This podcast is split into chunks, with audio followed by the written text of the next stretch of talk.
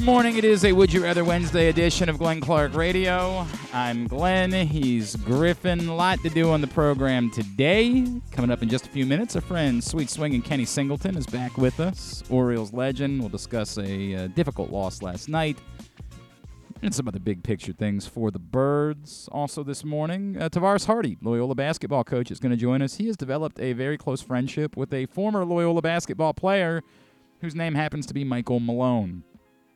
Is, you know, the, the coach of the Nuggets going to the NBA Finals. So we're going to talk to Tavaras Hardy about that, what it means for Loyola basketball. That's on the way. Our friend Cordell Woodland is going to return to the program for 105.7 The Fan. Ravens back out on the or the first official OTA. The previous ones are football school, and apparently the first time we're going to see Lamar Jackson, uh, maybe on the field, maybe not. I don't. I'm not really sure. I saw that um, Adam Jones and Jerry had uh, John Harbaugh on their uh, podcast, and he was kind of dodgy about it, like what the plan was. It was a whole thing. But Lamar Jackson's there. That much we know. They can't reveal anything, so Right, because they're preparing for an opponent this week. Yeah, so exactly. the media. so dumb. So so so dumb. Somehow the Texans could use this to their advantage if they know if Lamar Jackson's going to participate. If anyone in could, practice. Sure, sure. The mighty Would be the Houston, Houston Texans. Texans. Great. Um. Anyway, yeah, we'll uh, we'll talk to Cordell. He'll also play Would You Rather Wednesday with us, and our friend Gregg Rosenthal returns to the program. Of course, the French Open gets underway on Sunday. Gregg Rosenthal from Courts of Thunder, which I don't even know if we're doing anymore. I got to be honest. I put that out to him. I'm like, well, we could do a segment or we could do a podcast. And he was like, how about a segment? I said, there's your answer. I yeah, guess. and like I get it. We both of us, it's it's very difficult. We don't really have the time to do it, and then like the the one time a year we do have time work wise is the summer. But then we're both like on vacation. we're both trying to do things with our family, so it's a it's a lot to ask. But we'll talk some French Open, and I guess because I think I saw he did a breakdown of the AFC North recently. I guess we'll bring that up with Gregg Rosenthal. But I promise you, I don't wanna. So that's coming up on the program today. Today's show is brought to you by AJ Michaels, expert and award winning AJ Michaels. Heating, AC, plumbing, and home performance will improve your home's energy efficiency and comfort levels. AC season is here. New rebates and discounts are available. More at ajmichaels.com. So yeah, that uh, that that stunk. There's no way around that. Obviously, that was just the, the epitome of brutality. Is that the the doofus? What's that guy's name? Roth Jon Rothstein. Is that what he says? Yes. Yeah, God, yeah. that guy. That guy has never offered anything to anyone and has Mm, made not true. an unbelievable career out of it. He has no I- original I- thoughts. I It is- enjoy Jon Rothstein. Of course you do. God, that's the most likely thing you were going to say this morning. Of course you enjoy Jon Rothstein. Gets fired up about There's college nothing basketball. There's that's nothing- it. It's all he is. Is yay! I like sport. That's it. There's no thought. There's no. He doesn't. One of the best sports. So I like college basketball too. I don't think liking college basketball. jealous, is a- aren't you? No, not at all. Let him have that job. This is like the doofus that catches the home runs that caught the other one last night. Let him have them. God bless you. If that's what you want to do with your life, do it. And trust me, I, Jon Rothstein is doing quite well for himself. And for what it's worth, if somebody offered me a significant amount of money, I would at least have to think about it. I don't think I could. I don't. I think at some point I would have to roll my eyes and say, I just can't be this person. I'm not capable of it. If I could use a fake name, maybe, maybe. Glenn Rothstein. Right. If I could just do that. Um, No one would know. and by the way, he might have uh, actual appreciable skills that I just don't know about. But his bit is just a bit. He's There a college basketball there. insider. No, he's a doofus that just says the same six thing. The, the, the dumb thing that he says about College Park that doesn't even make any sense. Spring Every- break capital of the Yes, that's the of dumbest East thing I've ever heard in my like. He, no, he the says of the Northeast. Northeast. Maryland's n- by no means in the Northeast. It's illogical. Well, no. Everything about it is illogical. People go to school in but he PA just and keeps, Boston. He just keeps saying it because he doesn't have anything interesting to say, so he just does the pro wrestling bit. Trust me, I get it. The Rock comes out and says, "If you smell what the Rock," and, and people just go with it.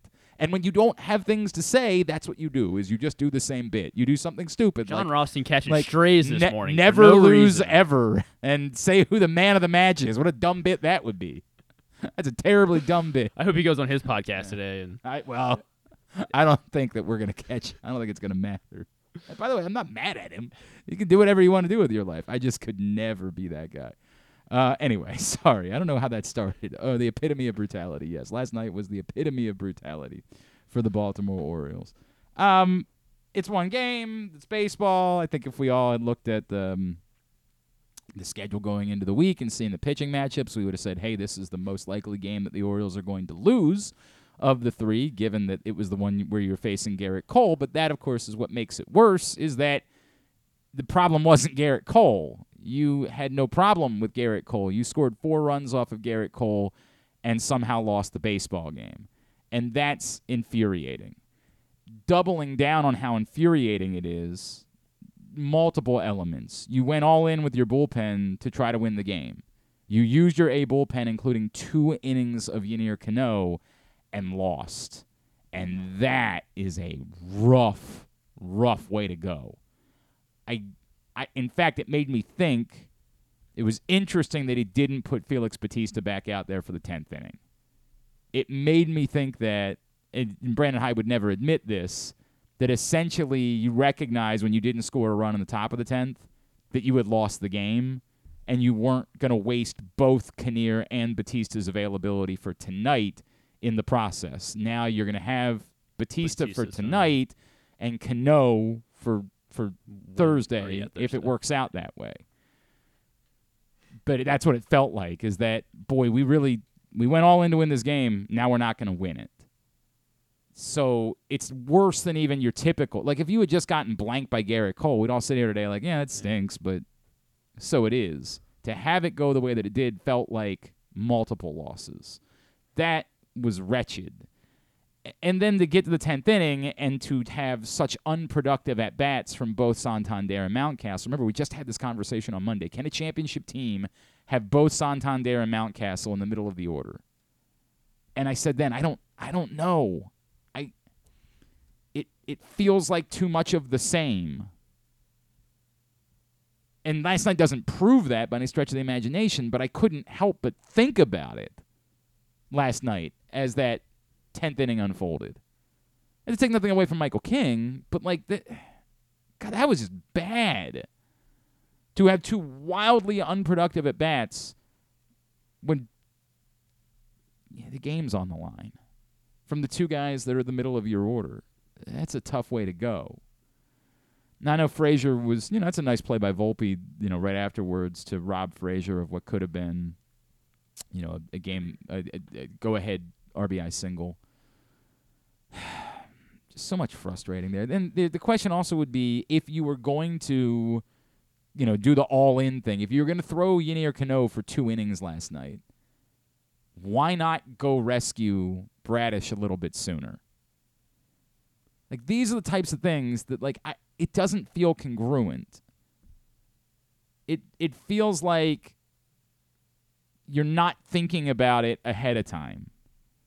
If you're all in to win one baseball game to the point that you're throwing Cano for two innings and almost certainly making him unavailable tonight, then when Bradish gets into trouble, why are you so hell bent on letting him work out of his own trouble? Why not have someone ready sooner? And why not go get him maybe after the first run scores? The, we, I keep I did it with the fourth inning last week. I'll do it with the fifth inning ten, from last night. Even if it's not Cano, now you got Givens too. So now you got one more option for an arm that you have at least an amount of faith in. A high leverage arm. Correct. Yeah. If you were going to put Baker in in the tenth inning last night, and I would have to go back and look who would have been who would have been coming up at that point in the fifth inning. My point would be you use those guys when the game is at stake. This obsession with well, we've got to get through the fifth inning that makes sense if you don't ultimately care about the result. If at some point the priority is we're not going to blow our bullpen tonight to try to win this game, but you were. And if that's what you were going to do, why not go get him earlier? Who the bloody F cares about you can qualify for a win if you make it five innings? I, I that can't be a thought process. That can't be anything that registers. Again, not wanting to hurt your bullpen makes sense. We want to get five innings from the starter because we don't want to do tax our bullpen too much. But ultimately, you tax your bullpen and had to go to extra innings. And if that was something that you were willing to do to try to win the baseball game, then why not recognize that the fifth inning might have been when you won the baseball game or lost the baseball game? And no one thing makes up for something else. And none of it makes up for an unfathomable pitch that Felix Bautista threw in an 0 2 count against Aaron Judge. Just unconscionable pitch. And, you know, I'm not going to do the bit where suddenly I think Felix Bautista should should not be the closer anymore because of one pitch or something like that. But you can't get around it. It's it's un just unimaginable that you would throw a hanging 0-2 splitter right right there. A meatball of all meatballs. I, it's Aaron Judge. Throw if you're frustrated that he's fouled off two straight fastballs, throw four pitches in the dirt. And I get it, Rizzo's behind him, and Rizzo's a real hitter. I'm not trying to, like, you know, disparage Rizzo. But Jesus. Aaron Judge. And I know because somebody would say, you, you, well, you can't possibly think that's the pitch he was trying to make, can you? No, I don't. But you can't make a pitch That that's near the strike zone. that could possibly end up with that being the result of the pitch. If there's any way that the ball that you throw is a could possibly end there, nope, can't make that pitch. Four in the dirt, and move on. So all of it, all of it registers with me. And it was about the suckiest loss that ever did suck. I mean, it was just a wretched night. A really, really like I felt that way last Thursday. This is part of the the fact the, the, the what comes with the games mattering is that every single loss is well, especially I mean, but more these types of yeah, losses. these one-run losses are gut wrenching. More when you have again last night you're up four nothing. You have no business losing that baseball game last night. None. And and it's so easy to second guess things, and it's so easy for us to sit back and think about, well, what would have been different if you had just done this? But every element of it ends up, yeah. Eddie, and look, if if Cedric Mullins hits that ball about what two feet further, And then it's a then it's a the rout. game's completely broken wide open. I mean, like again, like two feet further. That's it. And you know, I'm not mad at Cedric Mullins. He was one of the guys that got the job done for the most part. I mean, I, I wish he would have caught that ball in center field, but that's a difficult catch to make, and awkward that he kind of had to move around Frazier in order to get to it. I, it was funny afterwards because Palmer's like, you know, trying to criticize him because it's a catch Cedric Mullins should make, but yet acknowledging that the only reason why that's the case is because he's Cedric Mullins. Like you don't have a chance at that if you don't have Cedric Mullins, but because you have Cedric Mullins, you expect it. it should be an out. Yeah. Right? Like that's the reality of it. Difficult night at the ballpark. Just a really, really tough night. Hopefully the Orioles shake out of it. And again, it's one loss, and part of our frustration is because the games matter so much, and truthfully because it's the Yankees. If that was, you know, whoever last night, if that was the Guardians next week, it does not register the same way for. If it's the Rangers this weekend, it does not register the same way. It's just infuriating because it's the Yankees and because it looked like for a little while Kyle Bradish was about to go put together a really nice start. Like to begin the game, he looked like he was there.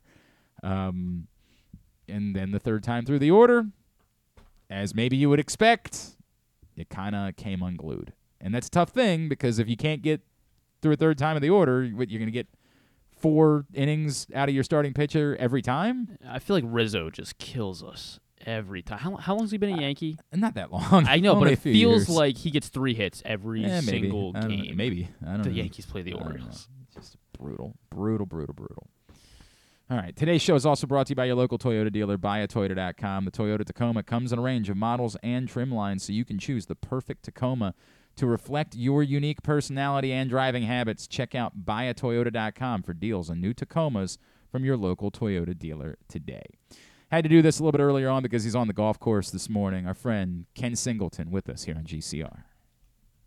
DR by an Orioles legend and a man who I could have sworn was retired, but every time I look, the Yankees still list him as working for them. I don't know what's going on with all of that. he is the great sweet swinging Kenny Singleton, and he's back with us now here on GCR. Kenny, it's always great to catch you up, man. Thank you for taking the time for us.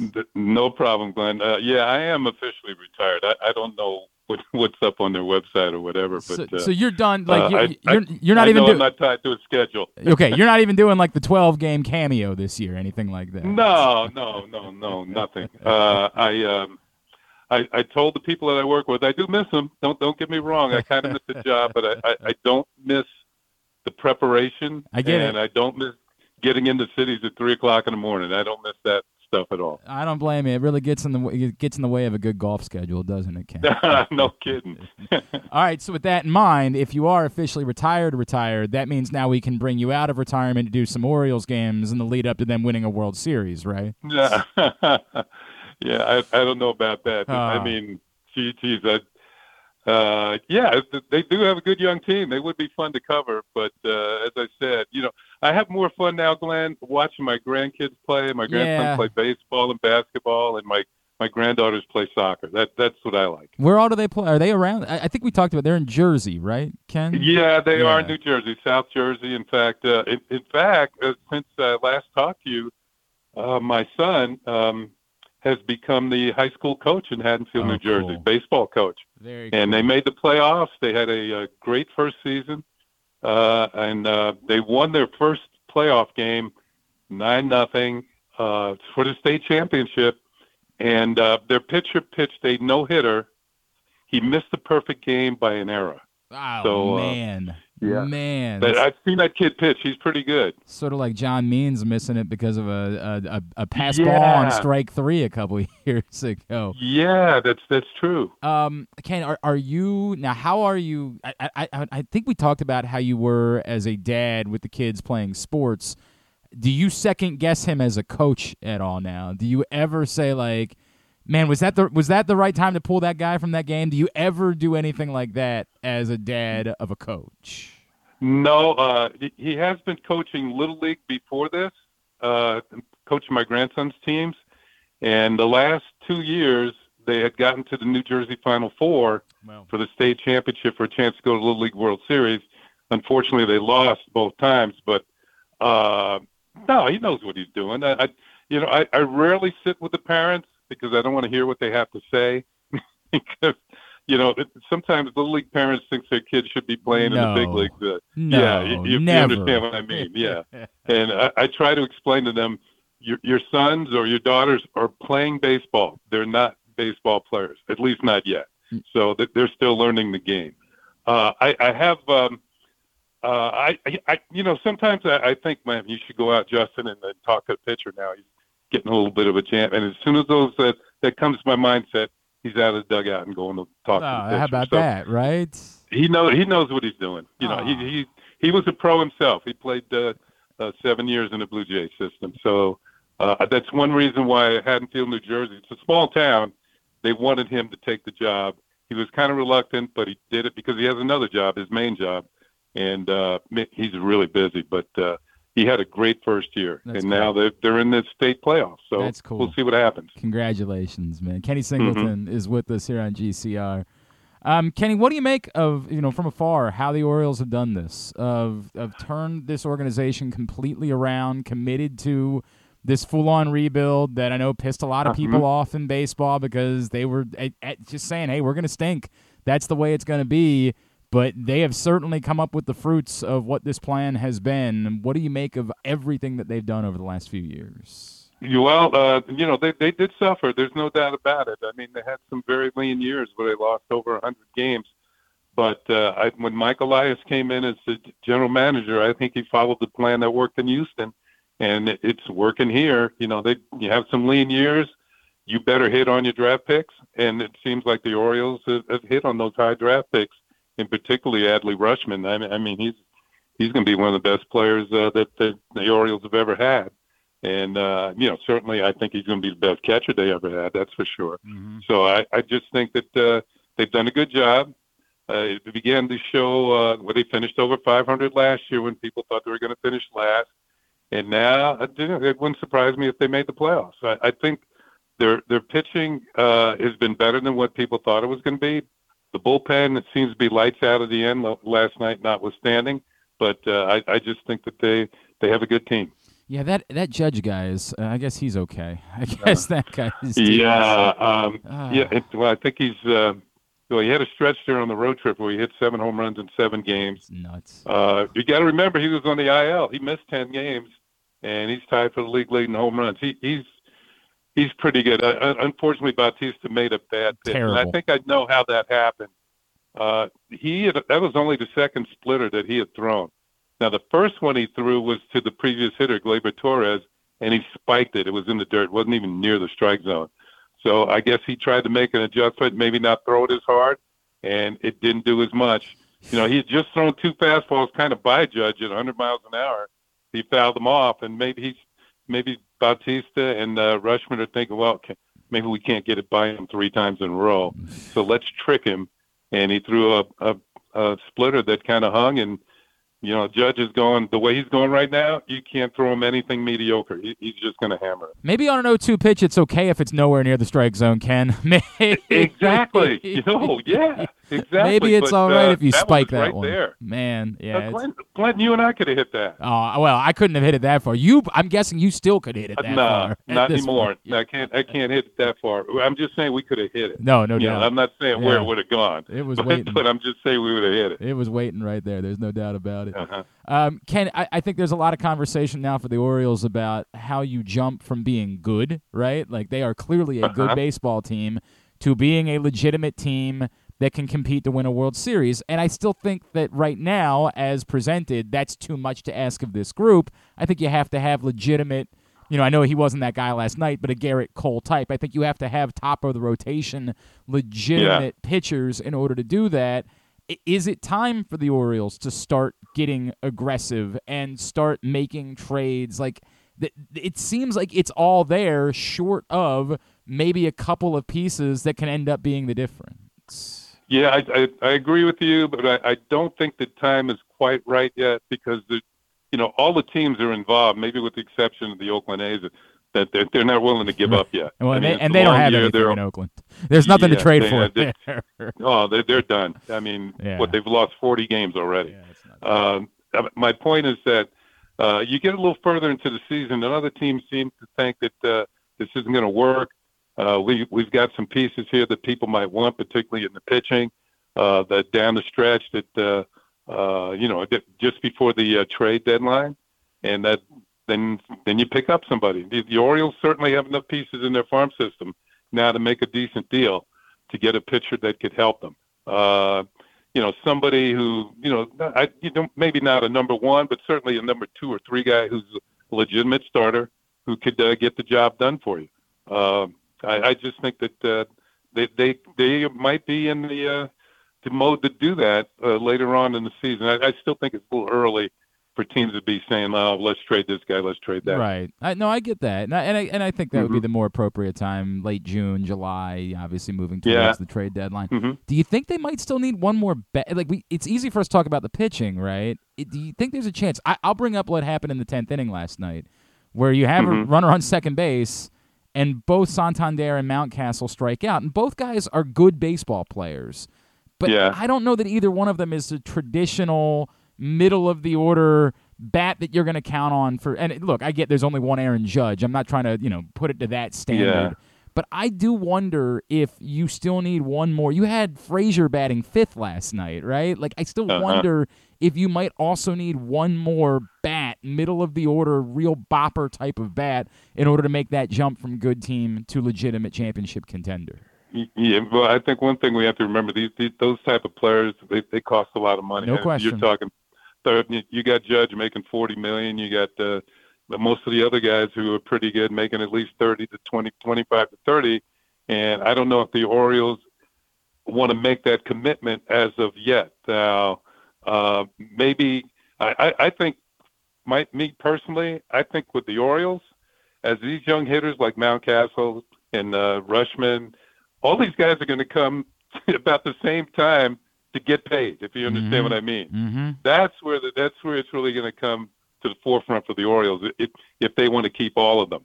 Uh, I I just think that uh, if you want to be a good team, you watch your guys develop, and they're developing. Don't get me they're they're they're getting to be pretty good. Their, their offense, I'm not worried about their offense. I think I think they can hit. I just you're right. They might need one more guy, but if, if one of these younger guys really has a big year, say, you know, Rutschman hits 30 home runs and Santander, who's already hit 30, 33 last year, hits 30 again. Mountcastle hit near 30 last year. So you've got that's 90 home runs between the three of them. I, I think you're all right. You know, I, I don't think their offense is the issue. I think, uh, like you said, they might need another starting pitcher down the road. Uh, and uh, if you know, it's not. A, it depends on how you're thinking here. The Orioles haven't made the playoffs in a number of years, so if they make the playoffs, the fans might say that's good. We're Yep. we're moving up. Yep. We're moving up. But if you want to win it all, you got to have the horses to do it, and uh, you you got to have those pitchers like Houston had last year. They just shut people down, and and and the offense that can hit and score, and the defense that can play defense. It, the Orioles are pretty good on defense too. So I, uh, I it's their pitching and uh, I mean their offense and their defense. I think is really good. They, you're right. They might have to add another pitcher. Kenny, I you bring up you know guys coming up for money. I I, I know. Mhm. Look, Adley Rutschman is at the center of everything. I, I would like for the Orioles to give him two hundred million dollars today, right? Like I'm Uh-huh. I'm good with that. But the guy that comes up before that, who I had some questions about, but I am now sold as being a long term piece for the Orioles, and I think that it would go a long way for them to announce a you know a five six year 100 120 million dollar deal is Cedric Mullins. I I am utterly sold on all of the many things that he does. I know he didn't come up with the ball last night, but the range Uh-huh. is just insane. It's nonsense. His range. I know Yeah. his arm's a little weak. He's never going to be the 30-30 guy that he was a couple years ago. That's not fair. Uh-huh. But what he does with runners in scoring position, the way that he's improved against lefties, I, I just think he does so many things. He almost comes off to me as like sort of the heart and soul, what Adam Jones once was. Different type of Mm-hmm. More speed, maybe not the same pop, but I think it's a very similar comparison in what he could do if you were to say, hey, let's sign up. Let's say Cedric Mullins is a part of this thing. I think it could electrify this fan base. Yeah, I, think it would too. I, I think the uh, well maybe the 30 home runs not quite reachable, but the 30 stolen bases definitely. Yep. Uh, yeah, he, he might steal 60 this year, uh, and, and that's the way the game is set up now. They want more action on the bases. Uh, they've opened up the infield for base hits now for singles, which helps him. You know, maybe he doesn't have to concentrate on hitting as many home runs. He's got guys behind him who can hit him. His his job basically is to get on base and then move himself into scoring position if if he can, which he's very good at. Uh, uh, I think uh, uh, if if you value a player like that with that type of money, somebody at the top of the order who has a little pop too, he, Yep. he could hit 15 to 20 home runs. You know that that that wouldn't surprise me at all. But uh, you know, it, it, for him to steal 30 bases, uh, I think he'll he'll have close to 30 by the All Star break. So uh, I, I think that, that that's not a problem. And you're right, he has range in the outfield. He he, he has that. He, he kind of reminds me of my former teammate Al Bumbry in a way. Mm-hmm. Uh, Bunbury had good range in the outfield. I mean, he was the fastest guy we had. Uh, his arm, um, you know, Mullins' arm is. is uh, I hope Al's not listening, but uh, it was better than Al. You know, Al's my Al's my golf Al, Al's my golfing buddy now. We play golf. All the time. So uh, and he knows it. You know, in fact, we were talking to somebody the other day, and uh, we were talking about playing with each other in the outfield, and I- I played right now, played center, and we discussed each spring training. He said, "Sing, if there's a fly ball in between the two of us, and somebody's trying to tag up and score, you get it because you got a better arm." Arm, yeah. And and and I said, if there's a ball in the gap that we both have to run down, I said, you get it because you got more speed. so that that's that's you know you gotta you gotta talk out there. And all those years we played together in the outfield, we never ran together, never ran into each other. There was no collisions, um, and we we had a good relationship as far as being able to communicate uh, in the outfield. And I I think uh, with Mullins and Hayes and Santander, is- I mean I think he's better than people think in the outfield and whoever else the Orioles want to put out there, they've got good outfield defense. Hays is very good. Hays is very good, and then of course Santander. Yeah. Maybe you lose a little bit on the range, but his arm is outstanding. Yeah, so, but he's yeah. playing right field at Camden Yards, and yep. you know it's not, like covering a postage stamp. You know, he'll be okay. That's not that's not a bad point at all. Kenny Singleton, I know mm-hmm. you got some golf to play this morning, my friend. I always appreciate you taking the time for us. Enjoy it. We look forward to doing it again soon. All right. Enjoy the season, Glenn. It's Ken Singleton with us here on GCR. Always appreciate our opportunities to catch up with an Orioles legend.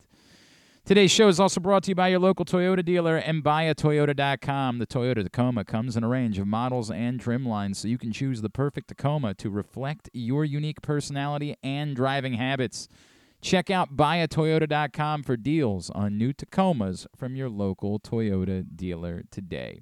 We'll talk a little more Orioles uh, as the morning goes on. Also, Would You Rather Wednesday scenarios are up at Glenn Clark Radio on Twitter, Facebook.com slash Glenn Clark Radio as well. Brought to you by Birdland Sports, your chance to win a t-shirt or other item of your choosing from Birdland Sports today just by participating in Would You Rather Wednesday.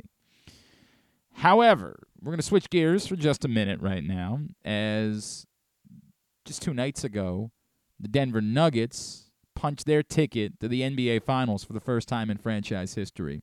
And it's a really neat local story as I don't know that everybody is aware that their head coach, Michael Malone, was once upon a time a basketball player right here at Loyola. And over the years, I found out that he's developed a bit of a friendship with our next guest. It's always a pleasure to welcome back into the program the current head coach of the Greyhounds, he is our friend Tavaras Hardy, and he's back with us now here on GCR.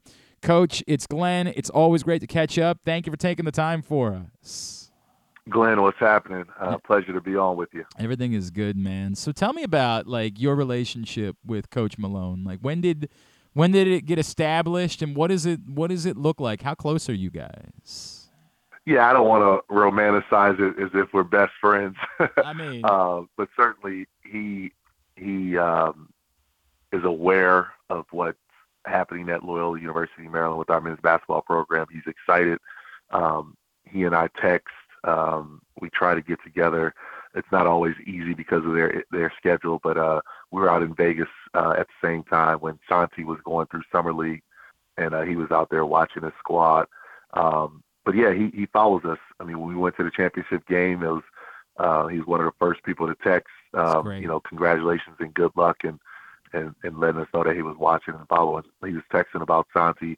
Um, I, I have a, a former friend uh, or a friend who was a former assistant GM with the Nuggets, and he was in the room draft night, and uh, he said Mike was as, as Michael was excited as anyone when uh, Santi was picked. So that's cool.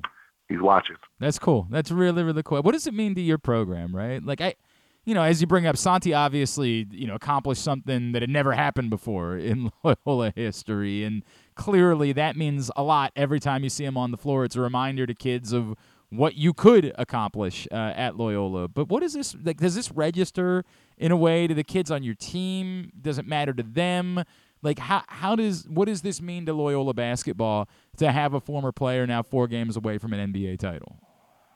Yeah, it's huge. Um, it's huge for our program. Uh, we have Coach Malone's picture up in our locker room, uh, and it is a symbol uh, to show that, that it can be done, whichever path you take. We have Santi's picture up, uh, Mike Morris, and the guys who uh, were were drafted in the NBA. That's that's all of our players' goals and dreams. Uh, they want to reach that highest level, and um, you know we, we show them that it can be done, and, and people up there care about us and they're watching us, and so what Coach Malone is doing is a true inspiration for all of us. And somebody would say, you know, hey, well, look, don't no no offense, but anybody could coach Nikola Jokic and Jamal Murray and have success. You know a thing or two about the difficulty, even when you have really good players, of uh, right. finding success. W- what do you make of the job that Michael Malone has done, and does he deserve more credit than maybe he gets just because it seems like all the attention goes to Jokic because he's a two-time MVP? No, and you know, again, I, I don't uh, have conversations with Coach Malone about these things, but as all coaches, and he can tell in his character, uh, he he enjoys the fact that Jokic um, is is getting the the you know the, the publicity that he's getting, that his team is getting what they're getting. Uh, you know, he's doing his part. Uh, he's been there for eight years. I was just talking to uh, a couple other coaches, and you know, Monty Williams wins Coach of the Year two out of four years, and he's been let go. Uh, longevity to have the longevity to have the longevity that he's had, uh, the sustainability, and you know, he's grinded. They people say, oh, it's easy, but I mean, he's had to work through a lot of issues with with Murray uh, tearing his ACL a while back. Michael Porter Yep. Jr. has been in and out a little bit. There's always trades, and so finding that chemistry, building that bond, getting them to where they are today is uh is, is a huge uh, credit to Coach Malone and his ability to to get that culture uh, to mirror what he wants. He is Coach Tavaras Hardy from Loyola. He's with us here on Glenn Clark Radio. We're talking about former Greyhound Michael Malone, head coach of the Nuggets, headed to the NBA Finals. All right, Coach, I need you to put your analyst hat on. Um, I, I, we still think it's going to be Miami, although I guess now it's possible that Boston could do something we've never seen before. Um, I- am kind of convinced at this point that Denver is just they're just a they're a juggernaut, man. Like that that maybe if he had had a healthy, to your point, a healthy Jamal Murray the last couple of years, they might be going for their second or third title at this point. It, it doesn't matter who comes out of the East. Are you going to feel like Denver is the team to beat, even beyond the friendship that you have with Coach Malone? Yeah, I mean, and it, I I do I like Denver a lot because I like their style of play as well. Um, you know, they do a lot of things that we do uh, in terms of ball movement, player movement, and so it's fun to watch. But I do think, from a basketball standpoint, um, they are the favorite, uh, regardless of who comes out of the East. Um, they've been playing that way all year. Um, you know, but it's basketball, right? uh, guys can get hot, guys can get going, and you know the way Jimmy Butler's been playing. If if Miami does close out that series, um, if he keeps that going, he's Man. a threat, um, and so they'll always be a threat to beat anyone. But you know, I, I do, you know, the small market team, the Denver Nuggets, um, you know, knocking out the juggernauts, the Lakers. Um, I think that's great for basketball. I think uh, the combination of, of all the stories and all the players is uh, is good for basketball. Coach, I'm glad you brought that up because I see people saying like, "Oh, the NBA has got to hate this," and I'm like, "What new stars? Like that's what they hate? They hate the idea of like there's other people that you might tune into, knowing that you know LeBron's getting close to 40 and Steph Curry's getting up there. Is that there might be new players that people are encouraged to watch for the next couple of years? Like I'm falling in love with Jimmy Butler during the course of these Yeah. playoffs, man. Like he's just it's not only fun to watch him play, he's just such an exciting, likable guy, you know? Like I I can't it, it seems like such a dumb thing that everybody says, "Oh, the Lakers lost, so it's got to be ter- terrible for the NBA." No, I think it's a good thing for the NBA for there to be other teams involved and other legitimate superstars that could become bankable commodities for years to come. Right.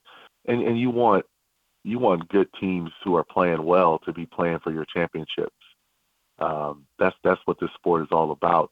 Uh, and I know the Lakers have made a nice run, but you know they were up and down all year. The Nuggets have been really consistent, and so I'm happy that they were able to to get the opportunity to play for the championship to cap a consistent a consistently good season.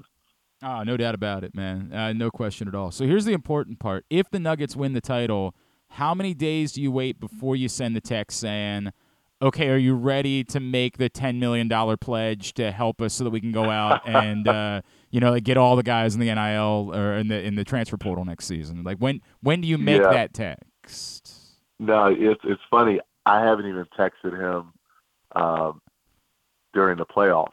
Um, a, few years ago, I think I did. And again, I don't. I'm not that naive to think I'm that important that if I text them that they're gonna all of a sudden start playing bad. uh, but there's. I'm not superstitious, but I You're say I'm kind of stitious? Yeah, yeah. I get it. Uh, and so I. But yeah, in terms of the, um, you know, uh, congratulating him and making sure he knows that Loyola's, uh, you know, here and supporting him, we'll definitely make sure we get that message across. Yeah, I understand that. I was I was thinking maybe he could be like I saw Cam was back in the portal recently. Maybe he could be the difference in helping get somebody like that back to Loyola. That, do you think it could work out that way or no? You know, the, the whole uh, NIL space is interesting. Um, you know, from from our standpoint, you know, what we want we want to build a strong program. What we talk to our guys about is Yeah. um, I'm, I'm excited that you can you can monetize off name, image, and likeness. I think it's fantastic for our student athletes. uh, but we want it to be authentic. Uh, we want them to really earn those opportunities, and you know, the pay for play um, side of this business, I think, is is not only bad for us as coaches to try to coach those kids after we buy them, which I'm not interested in, but I think it's also it's also bad for the student athletes because it sets up a false sense of reality of, of of of what this world is all about. And at some point, uh, when when you're done playing college basketball, you're going to have to live a, a long time, and you're going to have to earn money. You're going to have to have skills. You're going to have to know how to how to how to manage your life. And um, when you're when you're you're bought, um, I just don't think that that's that's helping our young people. So that's my two cents on it. But uh, there we have it. yeah, I mean that this is the nature of the beast, though. This is uh, you can't. It's the way it goes, man. Uh, I understand exactly what you're saying, Coach. Just a, a minute on your team. I, I was over there a couple times late in the season. You guys, after what had been a struggle, really put together a good closing stretch. How encouraged were you by that? and what that could mean for this group of players going into next season. Yeah, I'm really encouraged. Um, you know, we were able to maintain the bulk of our roster, uh, especially the guys that, that that played a lot of minutes that did not exhaust their eligibility. They all came back. Uh, we got some guys like Milos Ilic who didn't play last year. Um, you know, again, I don't want to put too much pressure on anyone, but but he's a really really good player uh, that we missed last year. So so adding him back into the fold uh, Golden Dike is going to, he decided to come back for his fifth year. Cool. Um, you know, so we got Alonso Faure. We, we, we got great size. And we got uh, the Baltimore guards, uh, Dion Perry, uh, Tyson Commander. They'll grow in their roles. We added D'Angelo Steins uh, from Mount St. Joe's. Um, he was at Old Dominion. He's coming in. He's the first transfer we brought in. So we're expecting big things from him. But we also got great depth. Uh, Chris Kazimka played a lot. Dave Brown played a lot. Um, and I love the incoming guys. Uh, the incoming freshmen are, are extremely athletic. So I'm excited about this team. I can go on and on. Yep. We've been planning. Uh, we're in the planning and analysis phase. Uh, we're taking our team to Spain this year. Cool. Uh, so we have two Spanish kids on the roster yep. still, but also obviously Santi uh, coming from over there. We get a lot of love over there as well, and so uh, looking forward to uh, to going over there for nine days uh, the administration is great, so we're in a good spot. I'm, I'm, I'm excited about this year coming up. For folks that haven't seen him, Dion Perry is like literally the definition of a Baltimore guard. I, I actually went over. I was watching a game one day with my father, and he looked at me for a second. He's like, "That looks like Muggsy," and I said, "I, dude, I, I get it. Like that, just tenacious, hassling." You know, I'm gonna make your day miserable style of play. It is such a Baltimore guard uh, undersized, but you somehow you forget it as you watch that dude play. It's unbelievable. He is a lot of fun to watch play, man. I love. Uh, I enjoy watching Dion all season long. All right, uh, I appreciate that. Coach, appreciate you. Uh, we'll obviously we'll have reason to be rooting for the Nuggets moving forward. It's tough because I really do love Jimmy Butler, but I, I get it, right? And like as a Loyola guy, I'm gonna I'm gonna decide that the Nuggets are my team, and I'm rooting for Coach Malone. Appreciate you spending the time with us. Look forward to chatting again real soon. Enjoy your summer, man. Always appreciate a conversation. It's, All right, take care, Glenn. Thank you. It's Tavaras Hardy from uh, Loyola basketball coach there, joining us as uh, again. It's a neat local story that Michael Malone has uh, led his team to the NBA Finals. Of course, on the other side of things, there is a Baltimore player. Haywood Highsmith doesn't play a lot for the Heat. I don't know how many minutes Haywood Highsmith has played in the postseason. I've seen. I know he's gotten into some games, but it's not been a ton. But he is on the roster. So on the flip side, there is another local story, a local connection.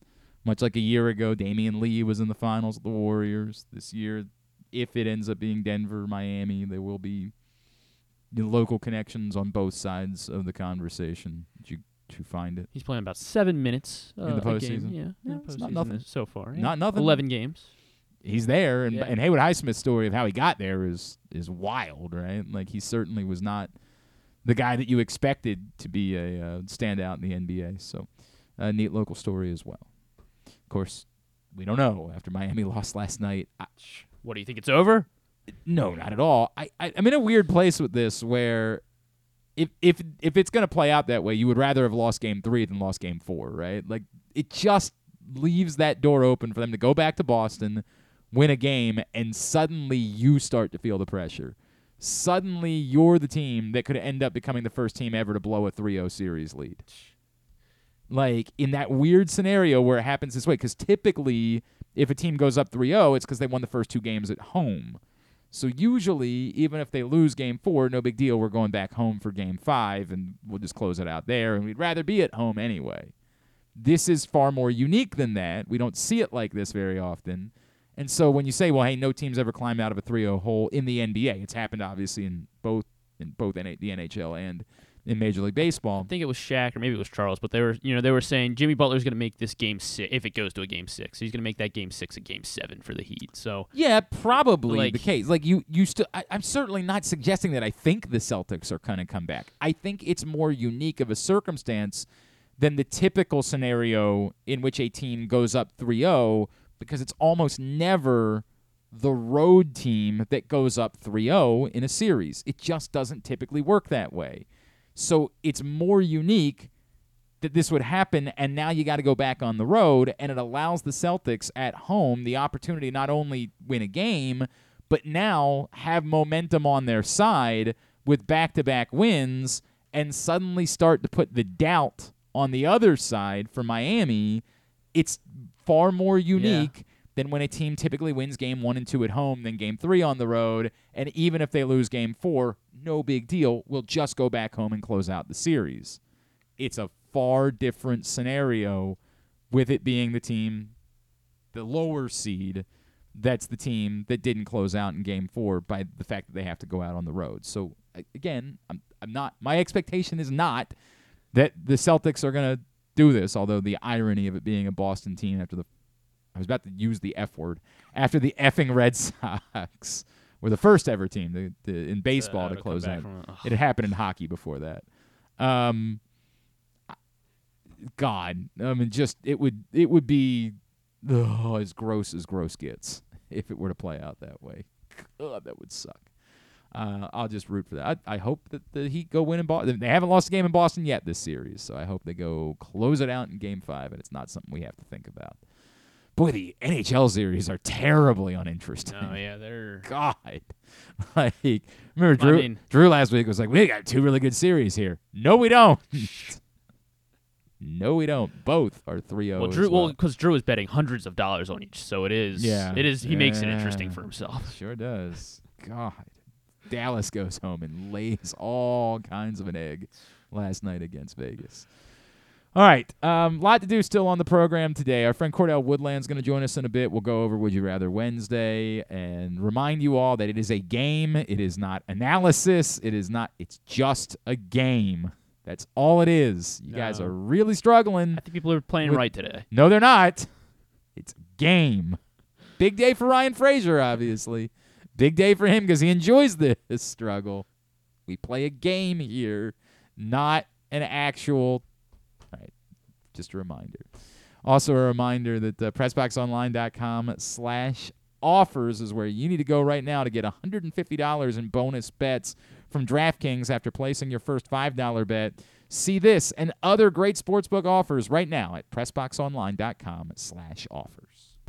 The All America Senior Game powered by New Balance will be back at Johns Hopkins Homewood Field on July 29th. The most decorated girls and boys lacrosse players in the country have been invited to play in what is the premier lacrosse event of the year. Every college coach wants their players in this game, and if you dream of being in this game, you start by trying out for one of your regional underclass teams this summer. The best against the best. Get your tickets now at allamericalacrosse.com.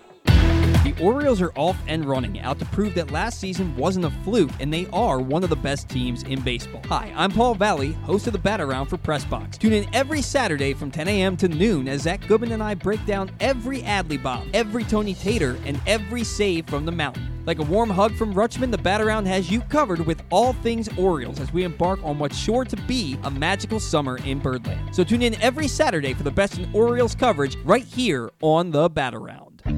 Whether your focus is luxury and comfort, convenience and technologically advanced connectivity, or sporty performance and aggressive styling, we've got the perfect Highlander for you. Check out buyatoyota.com for deals on new Highlanders from your local Toyota dealer today. Costas Inn has been serving up delicious steamed crabs for over 50 years. Lately, the crabs you want to eat when the weather warms up have gotten harder and harder to get. So get your crab eating game plan in place. Make sure to stick this number on your fridge 410 477 1975. Call ahead and reserve the size crabs you want. You may be able to walk in, but you may also be disappointed at the size or maybe even get shut out altogether. So call ahead, have a plan, and then arrive on your crab eating vacation. Costas also has delicious crab soup and crab cakes. The Costas Inn at 4100 North Point Boulevard. For more than 50 years, they've been satisfying crab lovers in and around Baltimore. That first sip, that first bite. Mmm. Start your day off right with a delicious breakfast at Royal Farms. Choose from a fantastic selection of fresh Royal Farms breakfast sandwiches and top it off with a rich hot cup of the freshest coffee in the world. At Royal Farms, breakfast is available day and night. It's the freshest breakfast in the world. Real fresh, real fast. Royal Farms. If you need more of Glenn, you can also hear him every Sunday with Rita on 1057 The Fan. But also, if you need more of Glenn, um, what's wrong with you? All right, back in here on GCR. Hey, don't forget, we are giving you the opportunity to go check out all of the area's minor league baseball teams. All you got to do is go to PressBoxOnline.com slash contest, and you can register to win four tickets to all of the area minor league baseball teams, plus an E-ZPass Maryland on the go transponder preloaded with $25 and a $50 gas card from Royal Farms. Again, you got to go to PressBoxOnline.com slash contest. That's PressBoxOnline.com slash contest. In order to register to win, you must be 18 or older in order to win. Get there right now. PressBoxOnline.com slash contest is how you get signed up. Um, yeah, the update after we had the conversation yesterday is that the NFL did indeed adopt the kickoff rule. And again, we already had the conversation yesterday, so I don't have a whole lot more to say about it, frankly. Um, I, I, it's what it is. Uh, I think I did see that the Ravens actually voted against it, in part likely because of the presence of Justin Tucker and their overall kicking strategy and how seriously they take special teams and – you know the depth of their staff with Randy Brown involved, and you know who, who keeps around a punting specialist in Sam Koch? I mean, this, the Ravens just treat special teams a little bit differently than every other team. They like the strategy of it, and so that's likely the reason why it is they voted against it. Ultimately, my expectation is this is the next step towards with. But I'm I'm going to turn 40 in September. By the time I'm 50, I will assume that there are no more kickoffs So in the NFL within within 10 years and change. By the time I'm 50, So it'll be I think the they, kickoffs will be gone. they just start on the 25 after every score. So like the- yeah. So there- what was the there'll X, no what was the goofy XFL thing that they did? It was like they they, they kick off from the 30 like the, the kicker kicks from the normal spot Uh-huh. and then everybody starts on like the 20 not the 20. Yeah, I guess it was like the 10 yards 25 further behind. They start no, they start on the 25 yard line like on the other side of the field. what? So the kicker kicks from the 35 on the far side of the field. Yeah. Everybody else is over here. So he kicks the ball, he returns it, and then after the guy catches it, that's when everybody starts running. I don't understand. Look up a video of it. It, it, it- I mean, You're it not looks. saying this. right. So well, I, I guess I'm where, not where do right. your teammates? Where your do- teammates? So the ki- so yeah, the kickers' teammates. There's Uh-huh. ten guys like on like the thirty yard line or something on the like, like plus thirty. So you're kicking off from the minus 30, on the opposite 30? Yeah. What the hell? You never you didn't see any of the videos of There's zero chance I cared about the XFL. None, and I never will. I, I'm sorry. I just Look up. don't Uh, well, let me see. I Well, I guess I, I mean, I- I me don't finding doesn't help you. I, I don't guess, but- understand this at all because people were talking about the XFL kickoff rule. Like it somehow it was. Well, because uh, you know less high speed collisions, I guess is the is the point, so that you know you have guys So essentially starting. flying down yeah, the they're like starting ten yards across from each other rather than you know you have guys starting on the thirty and then you're running you're still running seventy yards down to, to hit the other guy. So and and the the the I mean I don't have the exact stats, but it was pretty much the same thing. Is that they, they were they could still I think wait for a touchback if they wanted if they were if the ball was being kicked into the end zone, and they were returning it still to about the you know about the twenty five yard line every time. And uh, and Yeah, it's occasionally really you hard to, to make a return when the guys are already down there. and they were, but they were still occasionally getting, you know, a, a hole would open up, and then I, yeah, I mean, I guess, right? Like, I, I don't, I don't see this as being an answer. I, I, I it just doesn't interest. It's if well, if, if safety is the, you know, right. If that's what you're saying, if this is entirely about safety and you want to at least try this before you get rid of it, I, but sure, the NFL, but you know, since it was the XFL, Well, yeah, there's certainly no chance they would do it unless at some point they hire someone from the XFL to a job, and then they can, you know, say it wasn't really the XFL; it was just this person that came up with the idea, and this person works for us now. Um, whatever. It, it it just doesn't do anything. Like you just be doing it to do it for me. Like, okay, sure. If you, you want to do it, got I don't think it's a good play. I don't think it's fun. I don't think it's interesting. I it's just something else. That's all it is. So if you want to do it, God knock your socks off. Go ahead and give it a shot. It's just I don't think it's going to change anything ultimately. I think kickoffs are going to be gone and that's, and then so to replace onside kicks, what like maybe inside two minutes you get the option. Yeah, to, well, they wanted to do that anyway. They've, 4th they've, they've been flirting with the what fourth and twenty-five was their idea, and I said Yeah. before I'm fine with that if you do it going into the end zone. I'm just not okay with it in the open field because all it allows some one receiver to get behind somebody and convert the play. Like well, m- we would like that. We got Zay Flowers. And sure, make it an actual. It should not be easy to, and I get it. Fourth and twenty-five isn't easy. But do it going into the end zone because it takes away the ability for somebody to just get behind the defender and that be that. Make it very difficult. You've got to convert. I, I said this every time. You want to get away, get away, or get rid of onside kicks by all means. Just make sure you keep how difficult it is. Don't make it gimmicky. We don't want it to be easier for teams to get multiple possessions at the end of the, the entirety of the game is supposed to matter, not just the final four minutes of the game make it very difficult, fourth and goal from the 25, if you want to try to go ahead and convert that. And if they convert it, then they get the ball back at their own 25 yard line. If they don't convert it, then the other team gets the ball at their 25 yard line. Not all that difficult to figure out. It makes it so that you don't, the only scenario by which you're going to try it, you'd be getting rid of surprise onside kicks, right? Like that would be gone forever in football. But how many surprise onside kicks do we see in the course of an entire NFL season? Three? do we ever see maybe three? I mean, I feel like it's Obviously, once. famously, we saw it in the Saints Super Bowl win. Yes. Like, so we think about that because it was significant. But we, we don't, we just don't. It's not a play that matters in football. The surprise onside kick. So, whatever. Yes, do the offensive play. But as I said all along, don't do it from your own 25 yard line. Do it from the opposing 25 yard line. And if they get it, then bring them back to their own 25 yard line and let them start a drive from there. That's the way that it goes. Yeah, But. I look, I you know, I, I I just think that the the writing is on the wall. The, the things that we've learned this week are the writing is on the wall for ultimately the NFL to get rid of kickoffs, and for ultimately the NFL to go even further in telling you how little the fans in the stadium matter to what it is they're doing as a league. I think that's what we've learned this week, and you know, that's that's what it is. You're gonna watch. The the freaking by the way, I just saw. Do you know that the Yankees game tonight in New York is only on Amazon Prime? Like it's not on TV in any way. And apparently they do this with a handful of games. the so like yes is only on. No, no, no. The Yankees don't. This isn't on Yes tonight. They go Oh. off of Yes for a certain number of their games. I did not know. That. They only run them on Amazon Prime, and you have to be geographically like located within the New York, you know, market area. I don't know how much. I don't know what the Yankees get. That's. I mean, uh, yeah. If they're not blacking out anything, then I think this is a really good. What do you mean if they're not blacking out anything? Well, like you know, like with MLB TV, you it's not you can't Right, watch correct. Orioles This is- this is you, can't watch your hometown team. Right, but you can watch it. You can watch him streaming on MASN. You yeah, can watch the Orioles. Yeah, I mean, I think getting away. I mean, yeah, getting away from cable. I mean, I think that's. Well, it's what it's Yeah, where everything think, uh, ultimately is going to go. Like right now, it's a handful of games. At some point in the future, it, It- will be all of the It games. seems right now it seems inconvenient because you have to have two things set up. You have to be able to have Yes, Yes, and correct. Amazon Prime. But you know, once I guess, yeah, I don't know. I mean, I guess Well, I think look, some Orioles fans were struggling with Apple on Friday night, but they offered you a free a seven day free trial or whatever. So, just don't be on Apple again. well, or you just need to create a new email address. Like somebody would say, "Well, I already used my seven day free free trial of Apple last summer when the Orioles were on there."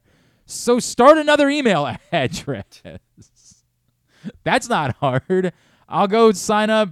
You know, uh, uh, uh, big balls forty two at, at Gmail or whatever. Just register another email address and get another seven day free trial. I fortunately have ten from when I was when I was like twelve and I was trying to get Adam Jones in the All Star game. I made Are you serious? yes, I made like ten emails so I could vote. You know, like you know you're allowed to make times. 11, right? Like you know there's not a limit to how many email addresses So you're allowed You're to disappointed I have. didn't keep going.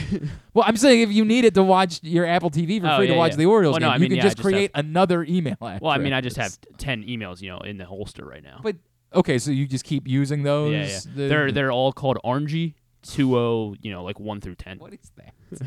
what is that? I well, I don't know. That was just the the way it uh Oh God. it worked out. God.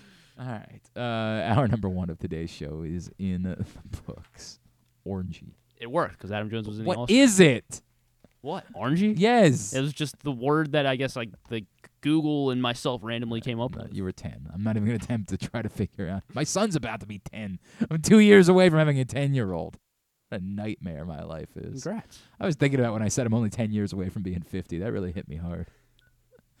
like, oh, God, it is all over, man. That's just what I'm dealing with around here. Sorry, I might need to see a therapist after today's show. Hey, if you haven't picked up the new print issue of Pressbox, you should go get it right now. On the cover, you find one, an illustration of Jackson Holliday as we dive into the pipeline of talent that still exists for the Orioles even after the arrivals of Adley Rutschman. Gunnar Henderson and Grayson Rodriguez, still an overwhelming amount of talent to come for the Birds. Go read about that right now in the new print issue of Pressbox. Um, only available for another couple of weeks until we'll have a new issue out. I think about three weeks remaining on this one before the new issue hits stands. So go pick it up for free at your neighborhood Royal Farms, any of the hundreds of locations around town where you find Pressbox, or read it all at PressBoxOnline.com. Um, no Drew today. He will be in tomorrow, unfortunately. It's just the way it goes. We will, uh, I guess, talk a little bit about Brooks Koepka winning the PGA. Also, Drew has like an odd obsession with the uh, attendance at Preakness over the weekend. So we, I haven't talked about it all this week. I just don't care all that much. But we'll get into it with Drew tomorrow because he, for whatever reason, cares desperately about it. So this man had a nice little trip out to L.A. Got to uh, watch the uh, the Lakers uh, get swept. That was fun. I, I I don't I think he's a Laker. Is he? A, I don't even know if you're a. Are Cordell? Are you a Lakers fan?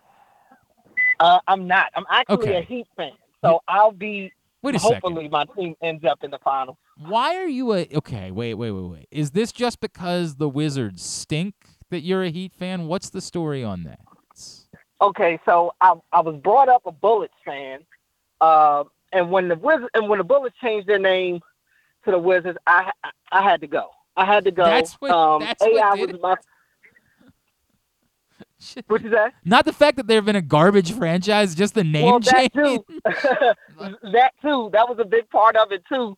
Uh, and then AI got into the league. I was a big time Hoya fan, and when I once Allen Iverson got in the league, you know, I was pretty much a fan of wherever he went. And then when he retired, I had to figure out, you know, I wanted a home base. And so I was always a fan of D Wade because I got to see him a lot at Marquette and Big East basketball. Uh, so really, you know, I've been a Heat fan ever since Allen Iverson retired. Um. All right. I guess. I. I, I don't know, man. I guess. I was a. I mean, anything is better than the Wizards. Well, I, I mean, I can't be a un- understanding about that. I actually was thinking about whipping up a Would You Rather Wednesday scenario today that would involve like, imagine you're a Wizards fan. Well, first imagine there are Wizards fans. like, Right. it would be where that would have started. But then I just realized it was too unbelievable to consider that there would be a Wizards fan, so I couldn't do it. Like, I can only press so much when it comes to Would You Rather Right. Wednesday. All right, he's Yeah, Cordell Wood. sadly, I know, I know a few, but they're, they're No, you not don't. happening. No, you Um, don't. I refuse to believe that you know an actual Wizards fan. He's Cord- shocked, uh, Cordell Woodland, 1057 The Fan. He's back with us here on GCR. Um, I, look, I, I don't, I don't really care one way or the other. This, I'm the wrong person for this Lamar Jackson conversation because I don't give a rat's ass if somebody Mhm. is at OTAs or not. I, as I said all along, do I think it can hurt? Nope, I don't. I don't think it hurts that someone shows up. Do I think that it helps? Eh, I think that's wildly overblown. I, I don't think there's any. Uh, I let Florio come on yesterday and rage about the fact that hey, Pat Mahomes showed up for OTAs last year and Aaron Rodgers didn't. Okay, true, but now go back and do all the rest of the years and tell me Right. with with certainty that uh, the only quarterbacks that win Super Bowls are the guys that show up for OTAs because somehow OTAs are what makes the difference. I, I do I think it's a good thing that he's there? Yes, I, I, I mean I do. I certainly don't think it's a bad thing, but I sure as f wouldn't care if he wasn't. Where are you with this entire thing? Right next to you. Yeah. You know, standing right next to you, uh, because I have not lost a, a second of sleep about the fact that he missed voluntary football school. That, to be honest, I think it just came out of nowhere. You know, it, it, it came. The football school thing just kind of just popped up, and so I didn't expect him to be there. But I see people were upset about that. He misses the first day of OTAs. Again, who cares? Because uh, he's there today. You know what's funny, Glenn? Because you mentioned people like Florio bringing up Mahomes and other people will continue to bring up all these guys that are at OTAs. People don't understand. Like you said, A, it doesn't guarantee you a Super Bowl because if it did, Lamar would have multiple Right. because he's been to multiple OTAs. You know, last year was the only time he missed it, and other every other year before that he's been there. So I I figured he'd be there this year. Um, I, I, I expected him to be there, but look, like you, you know, it's great if he's there because you know there are a lot of reasons for him to be there. But I'm also not losing any sleep about him not being there at all. I, look, Mark Andrews isn't there. Is anybody going to convince me that Mark Andrews isn't locked in when he does show up? I don't think so. J.K. Dobbins, who's entering the most pivotal year of his mm-hmm. career to this point, isn't there either. He may be there today, but he wasn't there Monday. So, you know, I, I, I don't, I, I think it's just the optics. Sure, I'll give people that. The optics may not look that great because he did just get his contract and people are like, well, where is he now? I could get with that. But let's not pretend like uh, this, him not being there is damning the season. It's not. It's, Right. it's just giving people to talk about, give, giving people something to talk about in May because in all actuality, there is nothing to talk Yeah, about. Yeah, you're bored. Right. Correct. You're bored. You want there to be football to talk about. There's no football to talk about. Right. So let's let's try to pretend like there's some sort of controversy that doesn't exist. And I that's the way it goes. Um, that being said, I guess there is the question of like, do we do we need to see where Lamar is as far as are we convinced that the injury is no longer a part of the conversation that he is definitely 100% good to go? Like, is is there an interesting part of that for us to learn over the course of the next few weeks? Not really for me. The injury happened a while ago, and you know, the last time we talked to Lamar, who actually will be speaking today, it sounds like. Um, but the last time we talked to him after he signed his new deal, he said he, he had been cleared for a couple of weeks um, to resume all football activity. So I think he's probably good to go right now. I'm I'm kind of expecting him to come out. You know, like remember last year he didn't show up to OTAs, and when he showed up to minicamp, he was very sharp. He he was he was very sharp, and and you could see the difference in the offense once he showed up out there. Um, so that's kind of what I'm expecting today. I'm I'm kind of expecting it to be business as usual. There will be hiccups because it's May, and you know they're learning a new system, and this is just a part of the off-season training. But yeah, I, in, in terms of his health and injury, I, I, I think he's probably good to go right now. All right, so now as someone who's got to cover these, because I have the I have the delight of not having to do this anymore in my life. I don't have to pretend like any of this matters. As someone who does have the responsibility where you have to cover these things, what do you actually think you could learn? What what is interesting to you when you go out to watch the Ravens run around in OTAs? Well, I, I, considering that this is a new offensive scheme, I am curious to see what it looks like. I'm, I'm curious to see if we're going to get, some, and I don't doubt that we will, but I want to see what it looks like. Some of the things that Todd Monken mentioned, uh, spacing, um, uh, tempo. You know, uh, I, I want to see where he's lining guys up. I want to see the creativity and some of the things that they're doing out there, especially in the red zone drills, because I, I think that's where they have to take a huge step forward. They have to be. You go back to 2019, they were so dominant in the red zone, and it is it's escaped them ever since then. To be honest, so um, I, I want to see the creativity on the offense. I want to see guys like Zay Flowers being able to get the ball in isolation situations, being able to get the ball in space to be able to make a guy miss, you know, and, and make make something happen after the catch. Obviously, it'll be tough to see what they are able to do in the full scale of things because you know it'll be limited to no contact right now, no contact actually during this portion. Um, so I'm I'm just trying to get a feel for the, the, the way that they line up, some of the route schemes that they're doing Mm-hmm. To see how it'll translate as the season goes on. Because the last few years, their offense has, but it's kind of as the year goes on, it, it's like slowly dying. So I want to see if this is an offense that can sustain not just the regular season, but the postseason as well. The only thing that, like, to me, and I don't even know who all's like, so I'm, I'm saying this, and it's probably more relevant for training camp than it is for right now. I- would be a little bit interested in sort of who's out there in the secondary. I, I'm assuming that Rocky Ya-Sin is here to start because, like, you know, who the hell else would be here to start? Um, but is there a world in which, you know, you're lining up and, and you've got all sorts of confidence in Jalyn Armour Davis for whatever reason? Like, that's the only area where it seems like there's a question about, like, you know, personnel wise. I, I mean, I guess you could say defensive line, but I think we're just assuming they're going to rotate through all those guys this season, so it kind of doesn't matter um, who's necessarily the first out there. But as far as starters are concerned, that would seem to be the one area to me where there might be a little bit of interest. Yeah, I, I mean, and especially at the safety spot for me, um, because where's Kyle Hamilton lining up majority of the time? Harbaugh said that they wanted to get him back at the safety, at a traditional safety spot, Right. but I don't know if that's going to be able to happen this year. And really, once we talked to Harbaugh at the uh, rookie minicamp, he said Brandon Stephens, eh, who Yeah, last year, remember, right. they said he was more cornerback safety. This year, now he's safety slash corner again.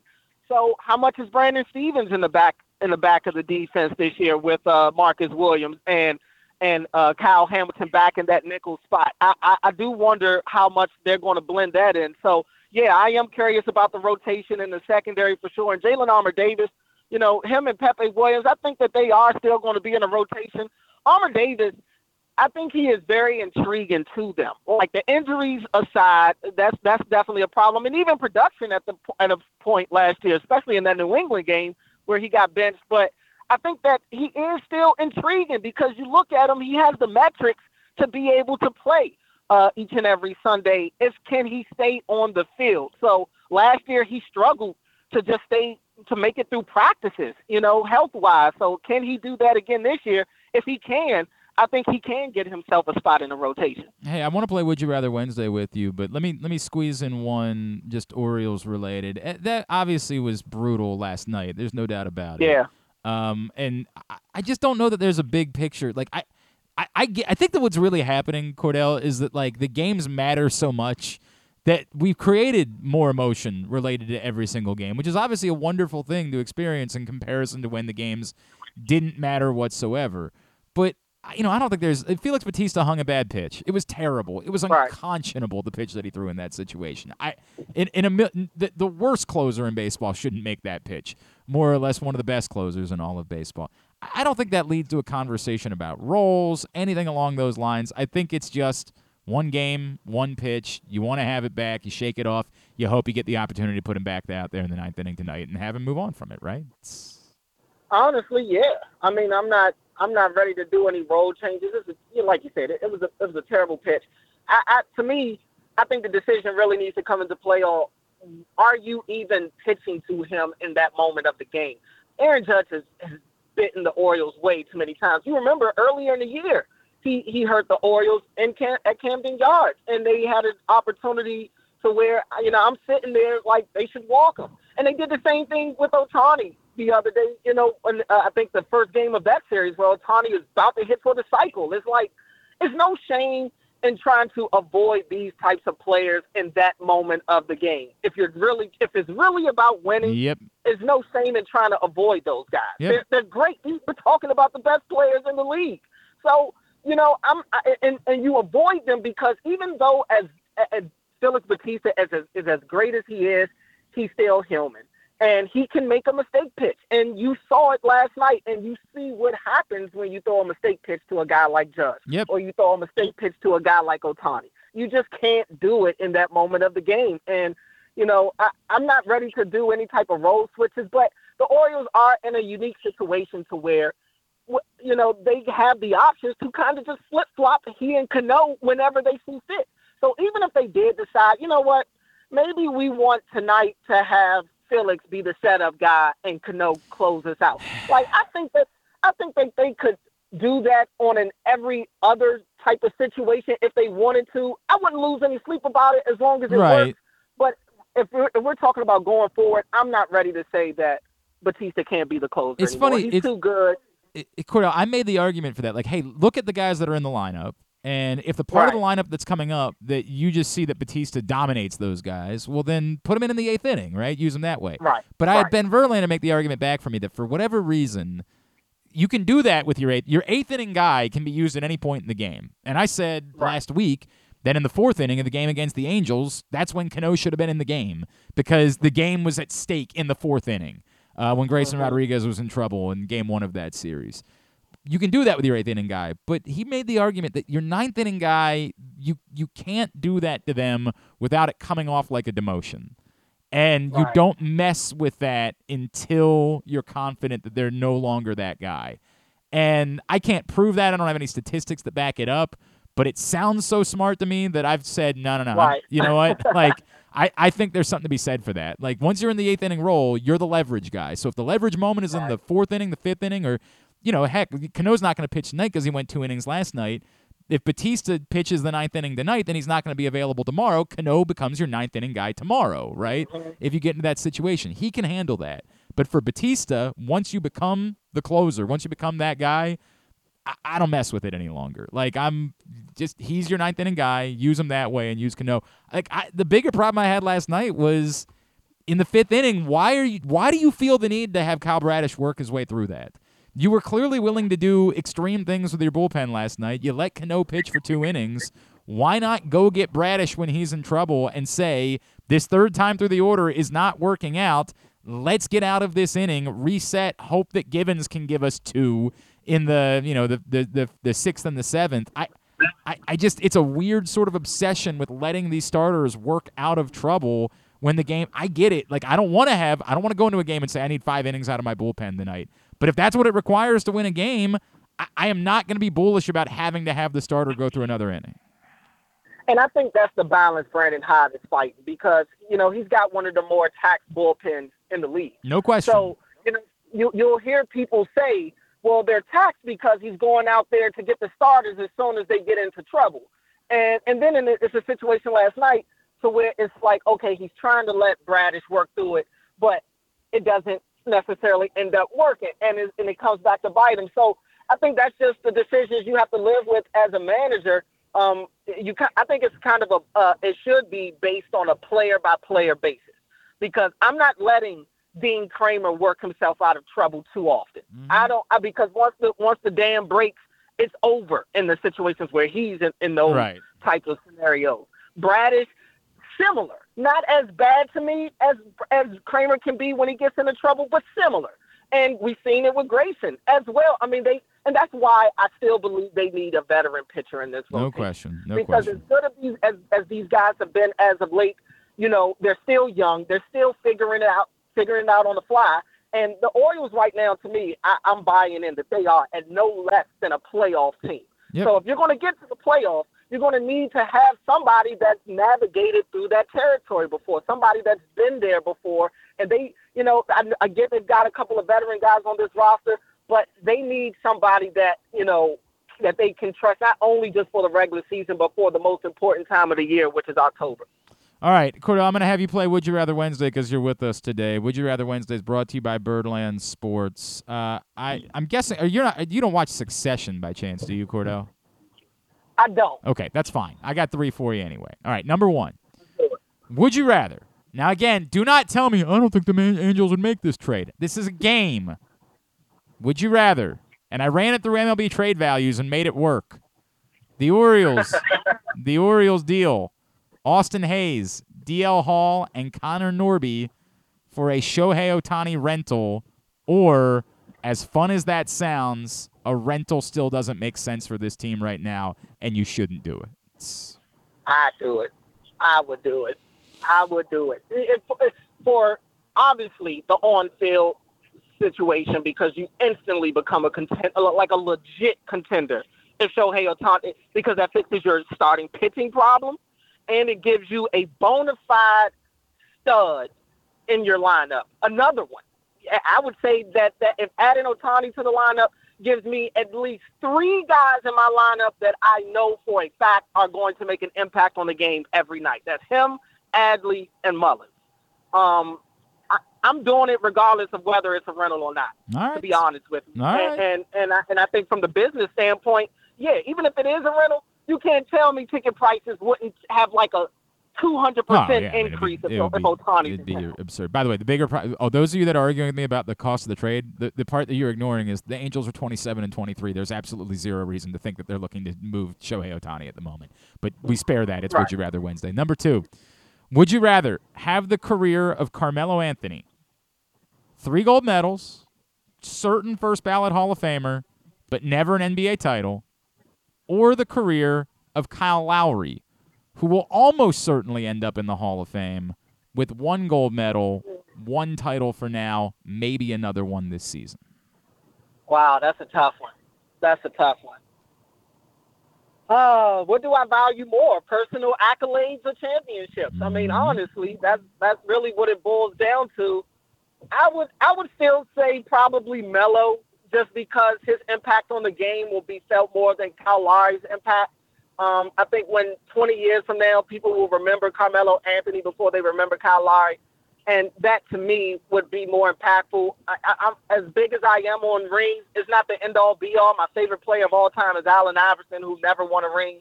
So I'm not a part of this ring culture that thinks that if you don't win a ring, you're not a great player. Uh, I, I would have to take Melo. And then number three, would you? I I see. I don't know how you care, how much you care about these things. It's a Memorial Day weekend, so it's a big cookout weekend. Okay. Would you rather a health problem causes you to never be able to eat hot dogs or sausages ever again in your life, or a health problem causes you to never again be able to eat corn on the cob or any other corn for the rest of your life? Uh, I love me some corn on the cob. I love corn in general, but I'm going to have to take the corn one because I, I can't go to a cookout and not get a hot dog. I mean, come on. I mean, and, and, I, and I, I love the, you know, the, the sausage links for breakfast and stuff, like maple sausage and stuff. So, yeah, I, I, if I couldn't eat like sausage or bacon or something like that, I, I'd, I'd be insufferable. So, yeah, I, I'll lose. Well, you can corn. still have bacon. I didn't take bacon off the table by any stretch of Okay. the imagination. I just said even- even- I- just said specifically hot dogs and sausages. So I Okay. I wouldn't even take breakfast sausages off the list. Although yes, I'm getting very specific. What would this health scenario be that would prevent one? But deal with it. It's a game. We're playing a game here. I'm not taking breakfast sausage off the table either. Yeah, I, e- even losing hot dogs, I can't go to a cookout and not get All a hot dog. all I, right. I, I, I'll lose out on the corn. At Cordell Woodland, what? Sorry, Cordell Woodland on Twitter is how you follow him. Uh, and when we hearing you the rest of the week, man. Uh, I'll be on actually the rest of the week. I'll be on tonight, thanks to the Lakers getting swept. Uh, I'll be on from seven to nine. So seven to nine tonight, seven and eight to eight tomorrow, and then I believe seven to nine on Friday as well. Very good. Appreciate you, brother. Thanks for hopping on with us. We'll talk soon, all right? Yes, sir. I'll talk to you. Cordell Woodland, 1057 The Fan, with us here on GCR. All right, uh, quickly, let's go over our answers for Would You Rather Wednesday. Again, the trade that I came up with with MLB trade values. I get it. I understand the response. It's part of the reason why I went ahead and did it. Uh, yeah, throw in Ryan McKenna too, and uh, Again, you're not going to throw in Ryan McKenna. and uh, you yeah, don't get to yeah, do that. I'm, I'm ready. You're making the trade. I'm in a weird place because like it's such a it's a re, it's the, such the, a the calculator's broken, by the way. I mean, Well, no, the 55 calculator's not Th- It's a 55 points for rental player. That's the reality. You're only getting a couple of months of Ohtani. That's the part that you don't want to. Everybody wants to just see Ohtani, and that's all you want to think about. You don't want to consider the other side of it. I don't. I, I do think most people are right that you're going to be able to get more for Ohtani if you ultimately trade Ohtani. I think that's probably true. But remember what the trade was that got Manny Machado for a rental. Nothing. yeah, yeah. Nothing. We got Dean Kremer. You couldn't even get Gavin Lux in that deal. Dustin May was almost in it, right? Yeah, there was conversation about Dustin May. They said nope, nothing, zip. We we gotta remember that rental players are still rental players even when they're Shohei Ohtani. It's it's a very difficult thing for me because I'm the guy that says you can't make a rental, you can't trade for a rental player this year. It just it's, it makes no sense. But then you say, but what if it was Shohei Ohtani? Do I really think that you're Shohei Ohtani away from winning a World Series? No, but I can create a scenario where, and it's why this was so intriguing to me as I was building the trade, Well, you could live without these guys. It's almost like you're trading for Colton Cowser too, because once you ship out McKenna, right. you have to call up Cows- Cowser. Cowser Yeah. goes into the mix. You're you're not getting rid of McKenna. Stop trying to get rid of McKenna. Stop it. You're doing a bit. Um, you you're like I could live, I could survive. It's not the end of the world until you know again DL Hall goes somewhere else and turns out to be Kevin Gausman, right? Like until then you're like, wow, we, you know we didn't really get anything for Well, our Kevin of- Gausman wasn't Kevin Gausman until I understand that. he became Kevin. Just shut up for a second. Jesus Christ. Um, it's exciting. It seems like it's worth doing. I still can't do it, and I'm ba- basically the only one. I'm basically the only person. I mean, you're can't- I you're can't- crazy. I, can't acquire a rental player. I can't give up anything for a but rental he player is right now. the uh, he's he's the offensive MVP I and understand the Cy Young Griffin in one. He's still here for you. Either he have to becomes win a World the best Series bat and the best is- pitcher on the team. Thank you. What is the point if you don't win a World Series? I mean, I guess you, I mean he gives you I've, gives us a much better chance Of what? of winning a World Series. Understand that. I don't think you're a Shohei Ohtani away from winning a World Series. I don't. I, if I Some thought- people think we can win the World Series with this roster. I understand that. I Trevor Plouffe was talking about that. we try him. Did he, what happened with that? working on it. you know what I right, mean? all right, very good. Um, number two. Uh, would you rather Carmelo Anthony or Kyle Lowry? Um, I mean, yeah, definitely Melo. I think. I- Yeah, I it's- think it's, it's- a more.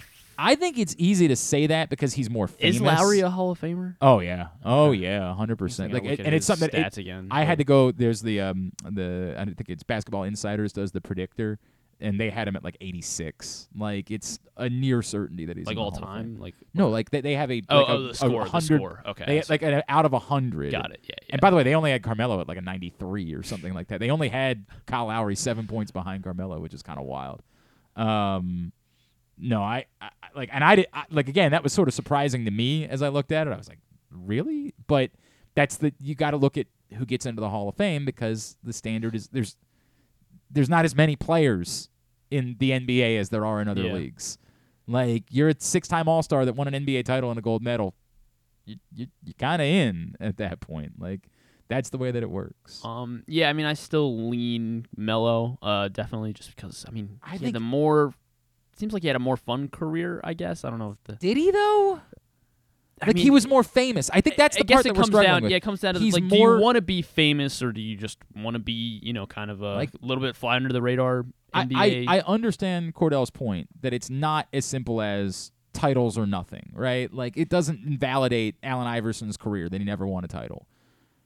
But again, like if the difference is you're going to be a Hall of Famer one way or the other, there's nothing like the only thing that Carmelo did that Kyle Lowry didn't do is win an NCAA title, right? Like, and I'm not saying that's nothing. That's significant. yeah. I mean, yeah, that's he he won a Kyle Lowry got a gold medal and an NBA title. Like he tasted all of that. Now, did he carry a team to one of those things? No. I- Carmelo didn't either. He only carried a team to an NCAA title. It's a tough thing where like I I know why, and it's been split. Uh, it's been more Melo than Lowry, but it feels like it's more. But to what Cordell's point was, his cultural relevance that he's Yeah. more famous than Kyle Lowry is. So we just say that's the answer. But would Carmelo say, I would give it up to have won a championship? I, I don't know. Good question. I don't know. Like it'd be interesting to ask him that question. Like, would you have, w- like, if you got to keep a gold medal, On, like, yeah, would you give up the other couple of gold medals and the scoring title and some of your cultural relevance in order to have won an NBA title? Somebody brought up the fact that like you don't ignore that Kyle Lowry is beloved in an entire country. Like he has an, an entire country where he is an icon and a hero. uh, with Toronto. Yeah, Yeah. right. Like, I don't know how much that would matter to me if I wasn't planning on going back and living in Toronto.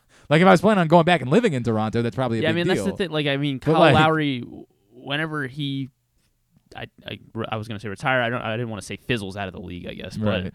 but whenever he retires, I mean, he's gonna be qu- pretty quickly forgotten. I kind of feel like.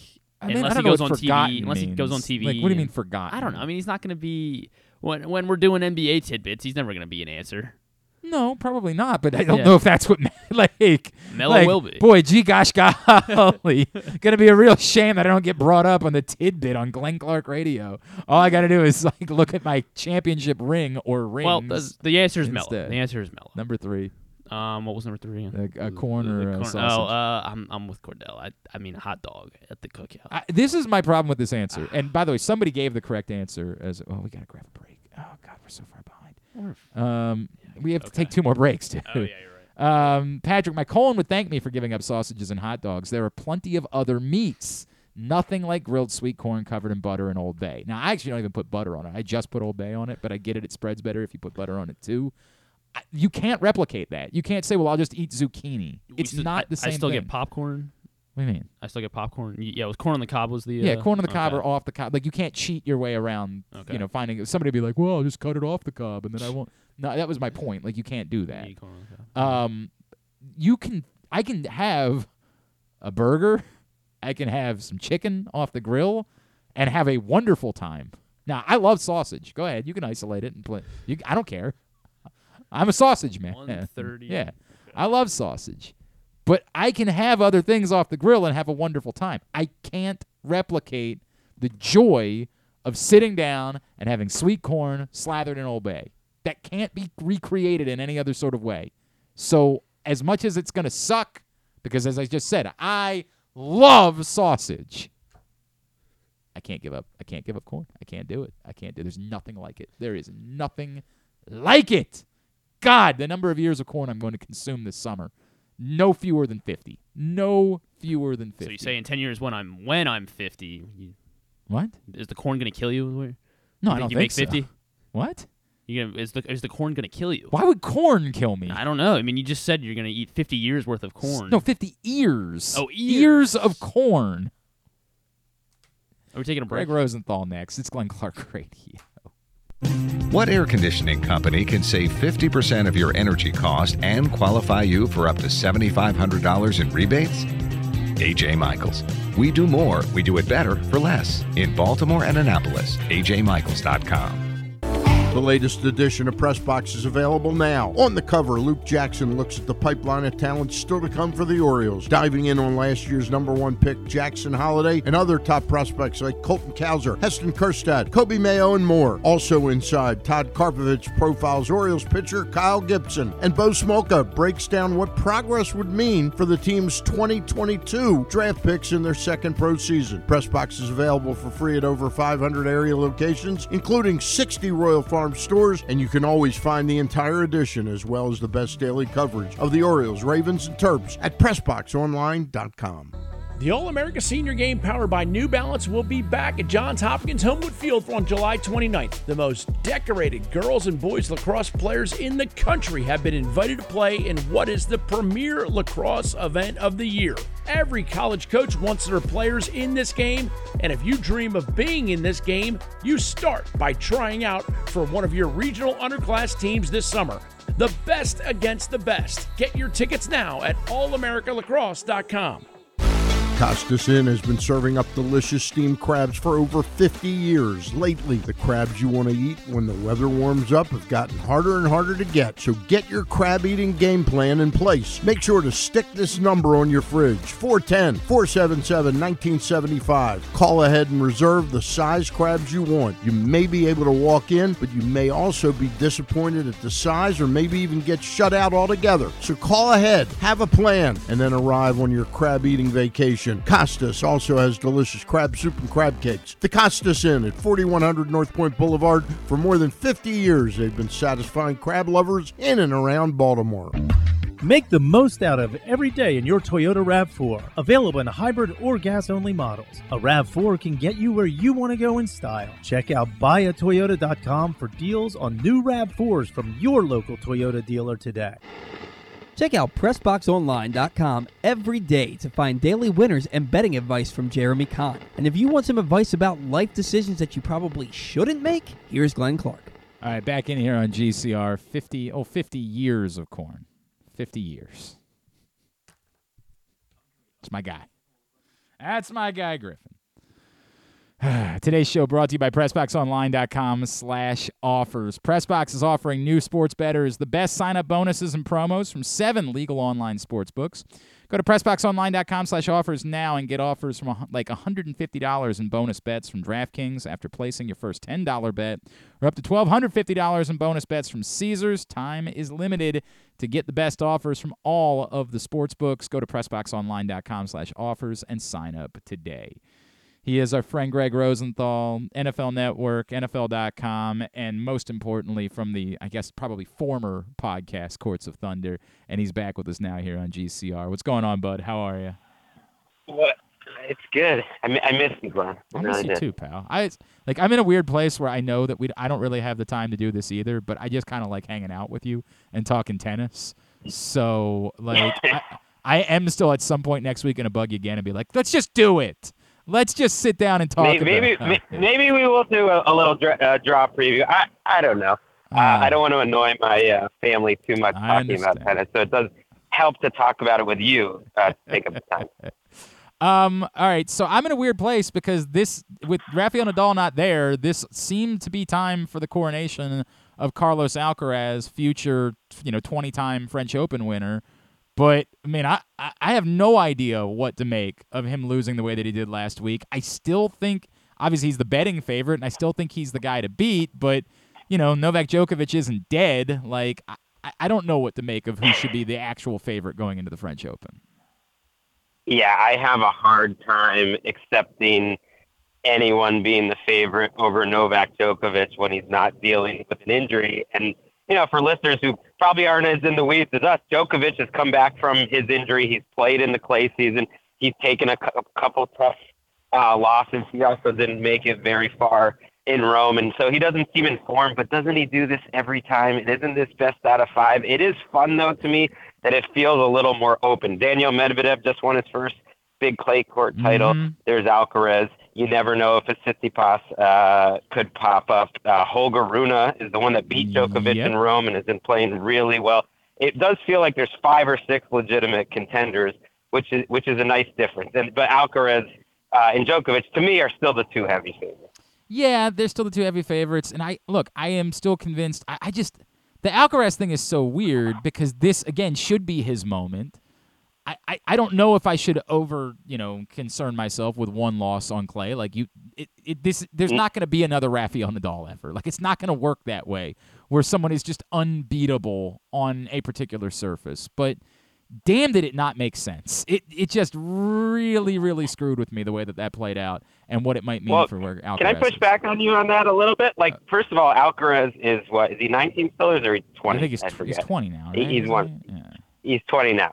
He is number one in the world. That is incredible. Yes, Since he came back from his injury, um, where he missed some time early in the year, he has been the best player in the world. He did win a big clay court title in Madrid, and the way they changed the schedule this year, where it's two weeks at a time uh, for each of these tournaments, which I do not like at all, but that's that's a boring other topic. It seemed like a lot of the players were out of gas for the second tournament that did well in the first tournament. It's just such a long period, so I'm not I'm not too worried about uh, the one loss that he has. He has been playing well, but the other thing. You know, you're saying you, he can't be another Nadal. I don't know that he's any better on clay than he is on on hard courts. That's right now, actually, by, by results, he might be better on hard courts than he's been on clay. He's good on everything. That's fair. You're not wrong about that. I just, my God, I don't know. It seemed like we were going to be setting up for Carlos Alcaraz to be that guy on clay too.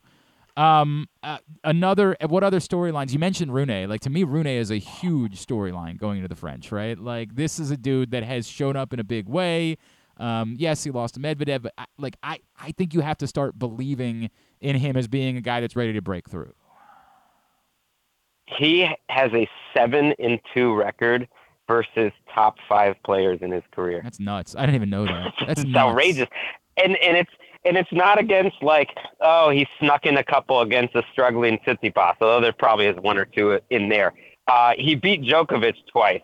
Um, he beat Nadal. I, I don't has he played Alcaraz? I don't even know, but like he's 19 years old and he's a punk, and I don't really like him that much, but I think he's going to be good for tennis because he he feels like a very natural uh, villain and personality uh, that's going to like annoy everyone, especially Djokovic. So apparently they played in Paris last year in the in the not in the obviously in the French, and he won the first set, and then they were going to a second set tiebreak, and that's when Alcaraz retired. And I don't remember that. I don't Mm. remember what the story was of that. Yeah, well, that was the tournament where Ru- Rune went through Djokovic, I believe Nadal and maybe Nadal wasn't there, and Alcaraz in the same tournament. I mean, he is a big game hunter. Like he he's made he won one big clay court tournament this year. He, he lost in the final of Stuttgart. He made it to the final of Rome. So uh, he he's like he's got the mentality that I think some of these other would-be contenders like Tsitsipas, Zverev is out of the mix now. Even like a Taylor Fritz. I don't know if they have that championship kind of dog in them to be cliche. And uh, Holger Rune appears to have that in his in his unshaven, like he can't even grow facial hair like Danish face. He's still got that. so funny. That's so funny. Um, on the, on the women, it's true though. He like looks like a kid. Oh, there's no doubt. On the women's side, you know, this is where we go back. It like it feels as long as Swiatek is healthy after her. Like I get it. Rybakina followed up uh, the run to the Australian Open final by winning in Rome, and it feels like she's having a moment. But she didn't actually have to beat Swiatek in order to do it. I would still think that Iga is the player to beat going into the French Open.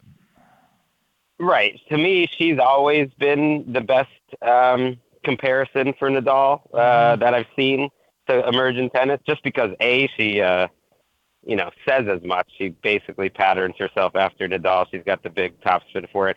And then B, she's just unbeatable on clay. I mean, she has like four losses in the last three years on clay, and one of them, as you mentioned, was in the final just uh, last week, where she retired in the middle of the third set. But but women's tennis, and I'm sure people aren't paying that close attention, has really changed this year. I mean, we sort of we were looking for stability at the top, and we have it right now. It is very much a Iga Swiatek, Sabalenka, and Elena Rybakina world. Those three have really separated from the pack and are piling up huge point totals, and have basically been in the finals of every big Right. tournament uh, Right. or semifinal. So it's those three women, and that's a little different than, than women's tennis has been lately. No, no, it's been far more. Um, there's been far more parity within the women's game. But you're right, there is a bit of a separation here. Is there another storyline that interests you? Obviously, I'm interested in just you know watching Paula Badosa play tennis whenever I can. But is there even another interesting storyline to you on the women's side? Well, I just think from an American perspective, look, Coco Gauff has not had like an amazing No. year. Um, uh, I think she should be able to play well on clay. She has been, and I do think if she gets the right draw, she's a big match player. Uh, Jesse Pegula, um, still ranked in the top five right now, I believe, is having a, a solid year. Like, can she break through? Uh, having two Americans in the top, you know, six or seven players should not be taken for granted. It's just they seem uh, a tick below Yes. those top top women as, as real contenders. I agree with that. And boy, we were feeling like there was a moment coming for American men last year. Like really, it did feel like there was a true sort of change. And then kind of happening. It's kind of. Is it though? like, is it, Gregg? is there really an American man that you're feeling anything about going into a Grand Slam right now? Well, not the French and the Americans in general are generally bad in clay. No. Uh, it's the worst surface. Um, no, I guess what the American men have done is they sort of like up their level where it's like, okay, these are guys that are going to get to big quarterfinals and maybe some big semifinals. Whereas, you know, for the five years previously, like there just wasn't anyone doing anything. second week, right? Um, but they're not they're not really getting into the the meat of uh, winning a Grand Slam tournament. Certainly on clay. So this, I think it could happen in, at the U.S. Open. Um, Frances actually, I think, has had a pretty good year, and wouldn't surprise me if he made a little bit of a run. Frances Tiafoe, but at this tournament, no one's like a real contender. no, not at all. All right. Um, I, look, Come on, you sound so down. Taylor Fritz is playing like a, a quarterfinal in Rabat right now. You know, he's only 25 years old. I understand, but I don't. I just don't see it, man. Like I, I, I see it in fleeting seconds. And maybe we're gonna get through grass courts, and they'll start playing a little bit better, and then we'll get to the summer and the tournaments in America, and there'll be a guy or two that builds up some momentum. And look, I, in no world did I see Frances's run coming last year, right? Like I absolutely did not see that playing out the way that it did, to the point where he legitimately. That's the crazy part about it is he legitimately had a chance to win the U.S. Open. It's not like when John Isner Mm. made a semifinal and you're like, okay, cool. Like neat. I mean, like he legitimately had an opportunity to win the U.S. Open when we got to the final days. So I understand that, that a lot can change over the course of the next couple of months, but I am not the excitement that I was feeling and I was trying to sell myself on. I'm right back off now. Like this Yeah. this year has Okay, not. that's fine. That's why that's but that's why tennis is fun. You can root for uh, people from other countries. I really uh, with with Naomi gone, I've um, I've really sort of adopted. In, I'm not living and dying, but I've adopted Iga, and uh, it's nice to root for like a winner. You know, I keep Oh. rooting for these players that don't win a lot. She wins a lot. And I don't. This is the funny part. Like I, I- for people that don't follow uh, the podcast, and shame on you because it was the. I don't know if you guys heard. It, it was like literally the number one podcast in all of Croatia. So I mean, just give it a little bit more respect. Uh, actually, no. Where did we do? I think the Dominican. We were number. We were the number one sports podcast in the Dominican Republic, for reasons like who knows. Uh, even better than that that terrible podcast around the NFL. Like they those guys stink in comparison.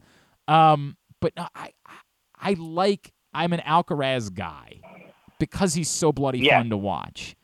I don't know that I'm like a dyed in the wool fan as much as it's just I know I get to sit down and watch Carlos Alcaraz play tennis today, and that's going to give me joy the way that, you know, before we sort of thought that Aaron Rodgers was maybe a bad person, watching Aaron Rodgers play football on a Sunday, even though I didn't give a rat's ass about the Packers, gave me joy because it was going to be a fun experience. Or I'd say the way that like watching Jimmy Butler play basketball the last couple of months has given me joy despite the fact that I don't care Right. about his team. As a Celtics fans, I'm I'm not enjoying Oh, that right. right, now. although I'm having a look. I'm, I'm daring to have a little bit of hope this morning. I was talking about that earlier. I don't. I think it's non-zero. It's so much more unique than another team, like because you get to go back home after you won Game Four. Whereas in most scenarios, a team Yep. that won the first three games would be, you know, they would be going back home now to clear out uh, to to close out the series after losing Game Four. I. I, I, I can't ignore the possibility that it could happen, but um, unlike you, I am not. Really well, not to mention they won 57 freaking games this year, and they made the NBA Finals this year, and they're like, on paper, their seventh best player is I- better than the Heat's third best player, but I- they have not been the better team, and and they are not better coached, and they do not have the toughest best player. So I understand it probably won't happen, but it would not. I kind of expect them now to win this game five and at least bring it back to game six and, and make the Heat a little tense. Do you also watch the town five times a week, or are you more only like a two-time a week viewer of the town, Gregg? I've never seen the town. uh, I should though. I hear it's Right. great. It is, it's a great. good film, but it is definitely not a film that I've watched five times in my life, nor do I think that I would watch it. I don't think I've watched it a second time in my life, frankly. So I don't think it's something I need to do.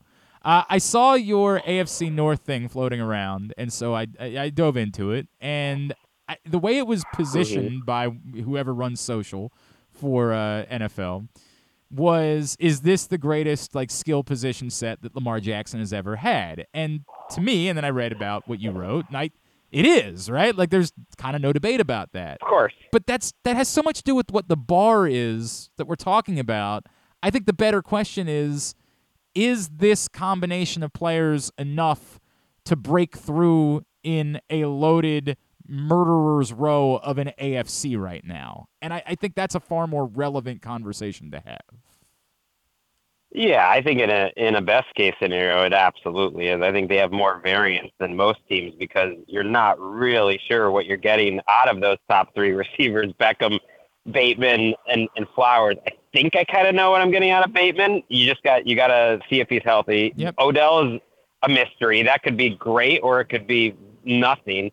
And Flowers wasn't my favorite guy. I do like him in the spot that he's in, which is to me a third or fourth receiver that you get you know you get him on the move plays after the catch but it's really mark andrews and, and beckham and, and bateman i think that would get even more targets so it's a nice group it's not as good an offensive line probably as they had back in 2018 like that's a high variance group Lamar is kind of a high variance up and down quarterback too so uh, I think I think their offense is better than their defense on paper. I know they played great at the end of the year on paper last Mhm. year um, on defense, but um, I, I think the offense is good enough. Yes, to answer your question, I think they have a chance to be a top five, top eight offense. Uh, a lot of things have to go right, but I wouldn't even have said that they had a chance in the last couple of years. No, I don't disagree with that. Like uh, again, I, it's funny we say that because they were really good at running the football, and that I, I, I don't know what to expect. Yeah. That's the hilarious part to me is now I look at it on the other side and say the pressure's kind of there. Like, how is my where is my confidence level that they're going to be able to run the ball now? Which is such a weird thing to say about the Ravens offense. Um, you know, we saw in moments. I, J.K. Dobbins is very much under a microscope right now. We're like, I I think that he's talented. I think he's a good football player, but the injuries have been such an issue that we haven't been able to see it consistently.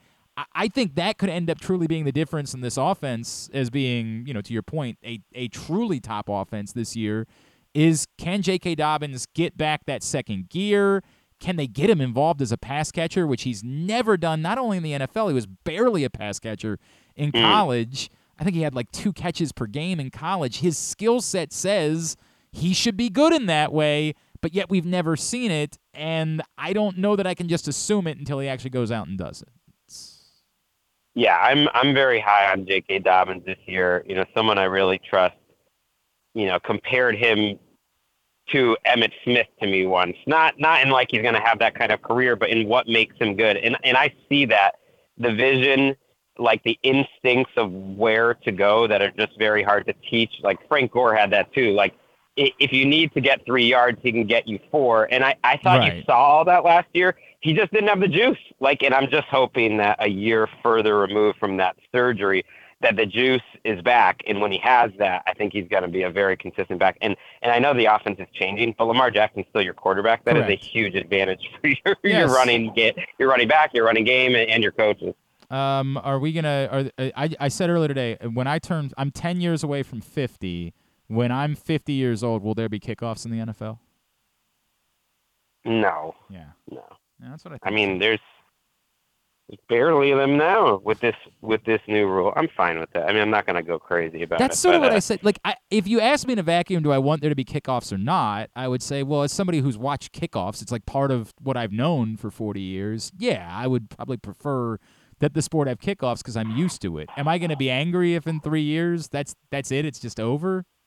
Nah. Like, I, I just, I, how could I possibly Right. get worked up about kickoffs no longer being a part? I, we have romantic feelings about very specific plays that occurred. You know, like in Baltimore, it just so happens to be the two Super Bowl wins involved really good kick returners. So there are some romantic feelings about it because of Mm. it. But you know, whatever. Like what? What? It's not the reason why we watch football. It's it's just not like it. It absolutely feels like it's the start of getting to that, and I'm just I can't pretend like I'm gonna care all that much when we do get to that point. Wait, who who was there? Who was the who was making the big punt returns for who who was making those kick returns for the Ravens? So Come on, in the, why the am I blanking? It was Jacoby Jones the last time, and Jacoby Jones. That that's the first one was uh, Maryland legend Jermaine Lewis, who uh, ran a kickback for a touchdown in Super Bowl 35. So Jacoby um, Jones, man. I mean, uh, he was exciting I as don't know hell. if they get there all the way without. He made a couple plays, made a couple big it's plays. it's so funny we say that because like Jacoby Jones, everybody uh, would say, well, he was all he was was a returner. Uh, in that run to the Super Bowl, he was Nope. actually a hell Nope, of an he missed the offensive plays. player. Correct, no doubt about it. All right, what else is going on in your world these days? What are you up to? What can I plug? well, I'm, I'm I- I'm banging out those projected starter series. I- I'm writing right now the final series. All all eight divisions will be up where I project the starters and kind of, you know, it's good prep and kind of good analysis at looking at all the different rosters. And and I gotta say, man, after going through it, guys, that AFC North is so it's good. nuts, isn't it? It's Every nuts. roster makes sense. Like the Bengals, I think are my Super Bowl favorites. Like just in terms of the way they built their roster. Um, but I really like the Ravens roster, and I really like the Steelers and Browns rosters too. I'm not sure about their quarterback Mm-hmm. totally, um, but like they're really good. Like in a normal year, I would look at all those teams in, in a vacuum and say, no, that's a like the Steelers and Browns. I would look at them and say, eh, that, that's a nine or ten win team. I'd look at the Ravens and be like, eh, that's a ten win team, ten or eleven win team. I look at the Bengals and say like that that's a Super Bowl contender. I think the Ravens are too. And it's like, but they're all in the same division, and it just doesn't work that way.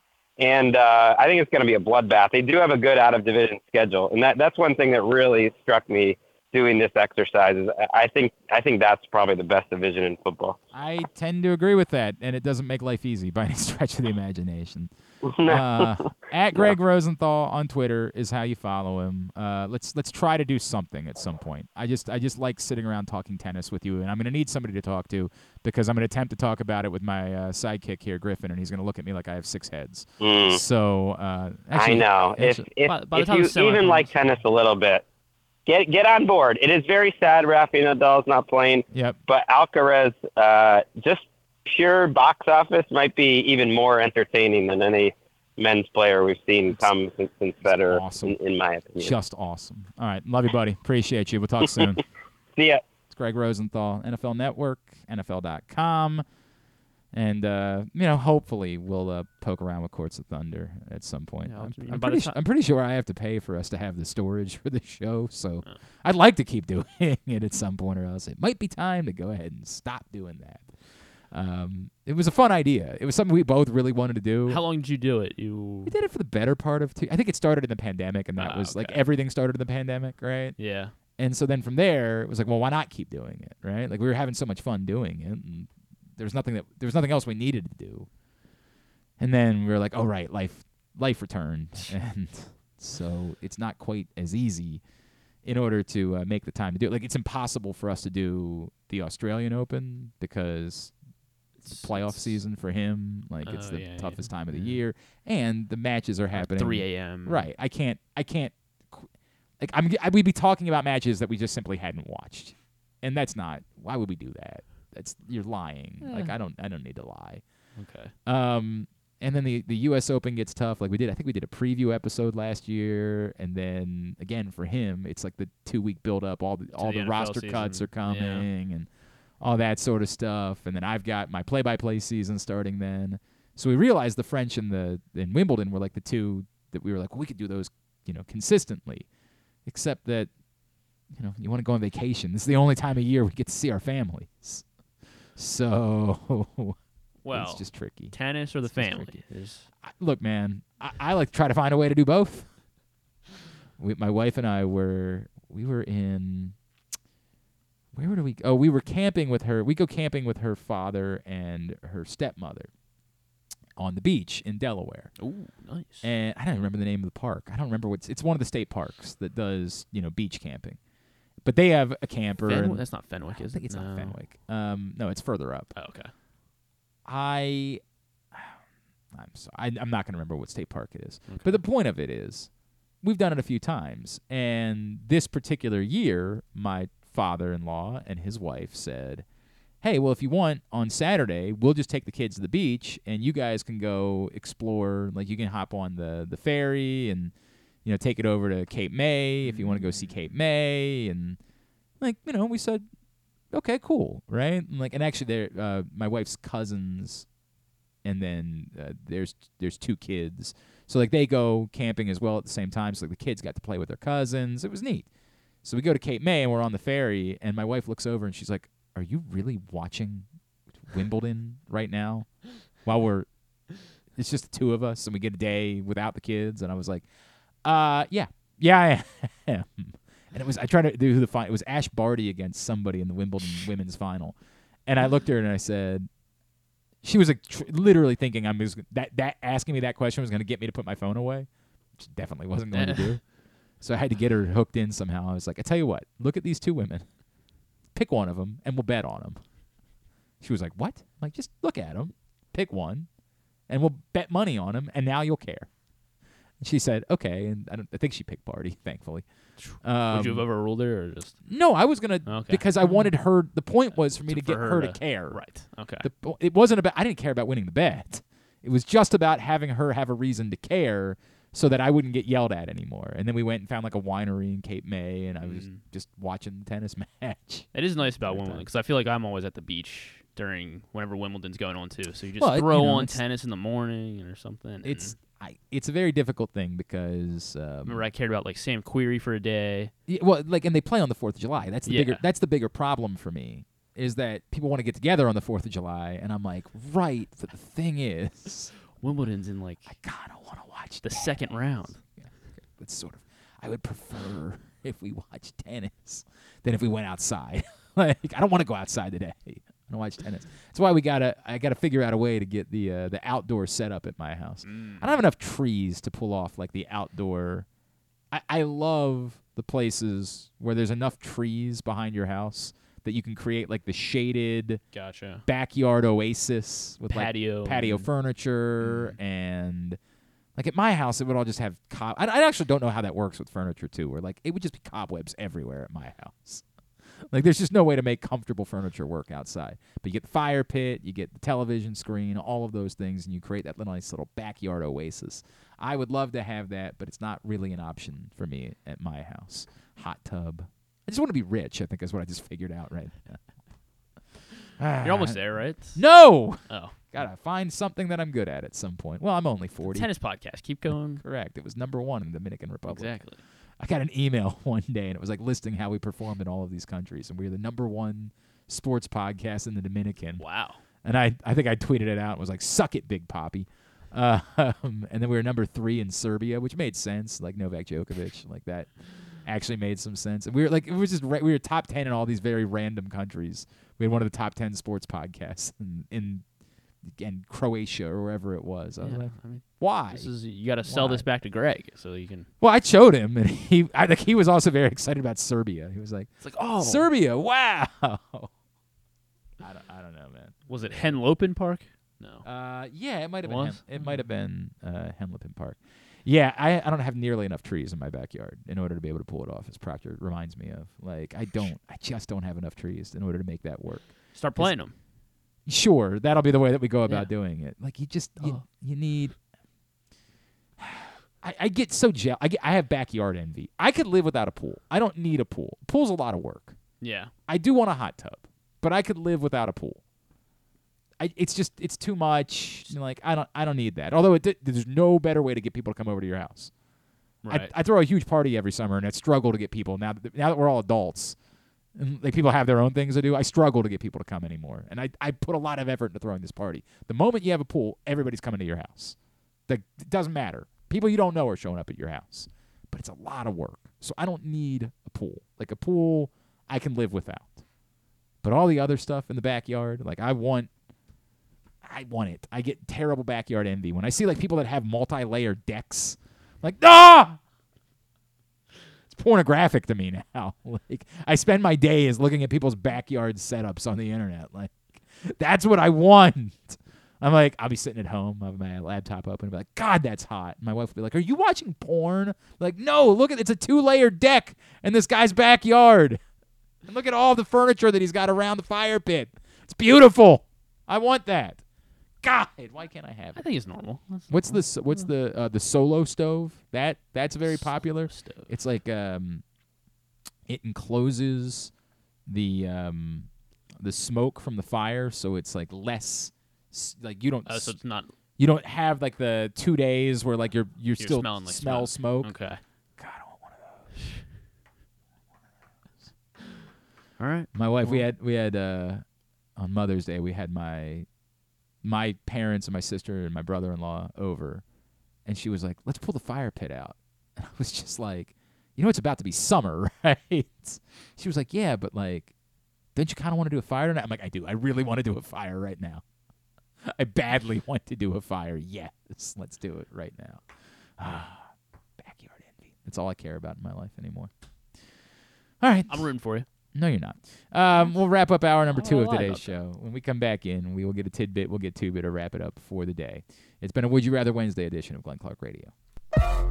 Are you a diehard O's fan looking for the perfect way to show your team spirit? Look no further than Birdland Sports. Birdland Sports is a small business run by fans for fans. They offer a wide variety of unofficial O's merchandise from the Birds Are Coming tees to player cartoon shirts and more. And the best part, their prices are more affordable than the big guys. So head to birdlandsports.com and grab your gear today. Show your support for the birds with Birdland Sports.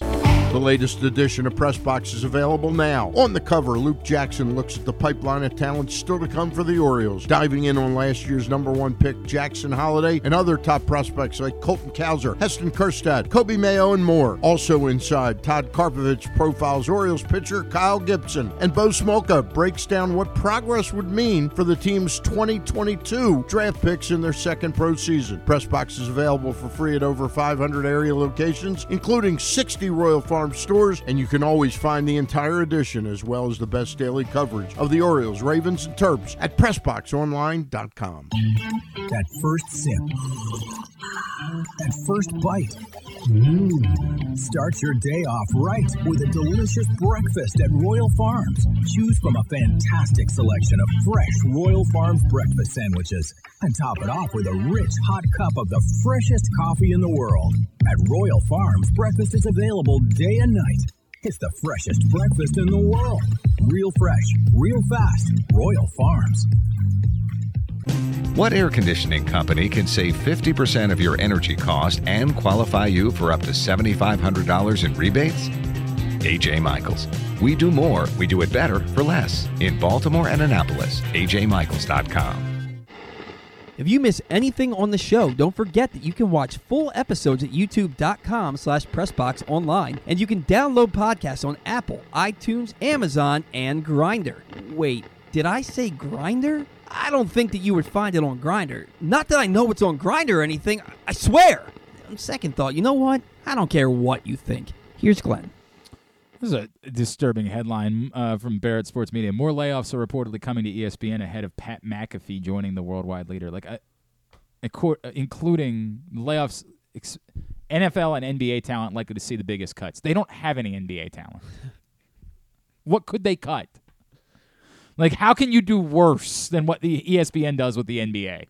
Like, how could you possibly? You just never have a former player ever involved again. Like, you get rid of the. You don't even have guys with cachet involved. We just talked about this. Jesus. I'm sure it's worth. I, no offense. I know everybody loves Pat McAfee. I'm sure it's worth it. I'm sure it's worth getting rid of everybody so you can just have Pat McAfee. God bless. Yeah, I I mean, mean, I I don't I don't dislike the guy. Like I'm I just nothing him. he's so they're just gonna like do away with all their afternoon shows. I, I don't know. Guess. I have no idea what that's gonna look like. So- whatever, whatever, man. That's their choice. So like NFL Live and I'm trying to think of like. I mean, I don't think they're gonna get rid of everything. I'm sure. So like Orlovsky. I have no idea. Mina Kimes. Are they gone? no, let's settle down It's weird 'cause all of Pat's like best friends with Orlovsky. I don't too. think that's the case. He's taking I- his job. I, like I just think that they're whatever. We'll see. Who knows? Who knows what it ends up meaning? And I, I, I don't, I don't want to take the sound like a shot at Pat McAfee. I just don't. I hate this business. I really, really hate this business. Like, hey, we can bring you in. We'll pay you all this money. Great, but it means we're gonna have twenty other people lose their jobs. I mean, it's not Pat McAfee's responsibility to care about them, obviously, but man, it stinks. All right. Um, hey, if you missed it, Stan the Fan Charles, Ross Grimsley, Luke Jackson, earlier in the week on Monday night, they caught up with Andy Dolich, former Oakland A's executive. That's a very complicated, it's a sticky wicket. Uh, that situation is we thought it was a done deal for Vegas, but maybe not the done deal that we thought it was. Uh, if you missed that, facebook.com slash pressboxsports, click on the videos tab, go to youtube.com slash pressboxonline or pressboxonline.com slash video in order to check it out.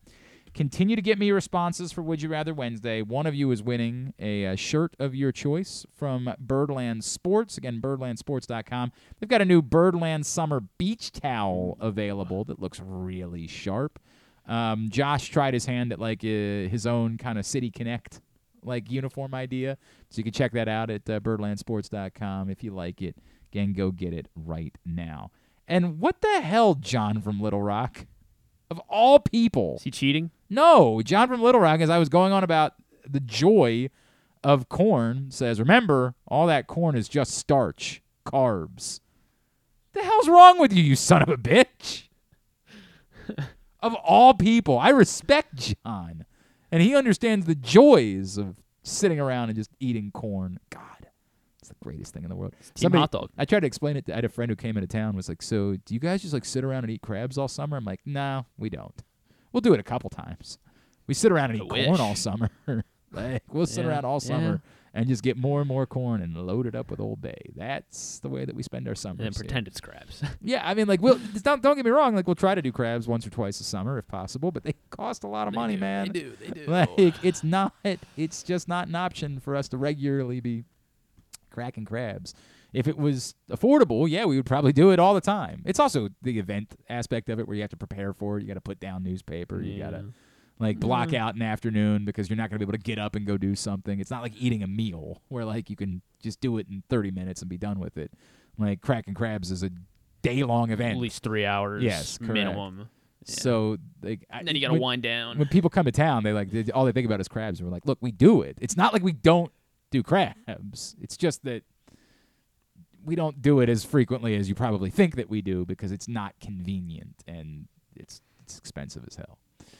Let's go ahead and get a tidbit. Tidbit is brought to you today by AJ Michaels. Expert and award winning AJ Michaels. Heating, AC, plumbing, and home performance will improve your home's energy efficiency and comfort levels. AC season is coming up fast. New rebates and discounts are available. More at ajmichaels.com. I Think I should take this call? Um, see who it is. Okay, go for Let me it. see. With All right. the, Hang you on. just want to Let's- answer. let's just it. see. You just want to answer it on the. This is Glenn. Okay. I guess this is Hello? what we're doing. Telemarketer. Hello? We're It's just a local number. That's why I thought I should Uh, answer it because it's a local number. Like, gotcha.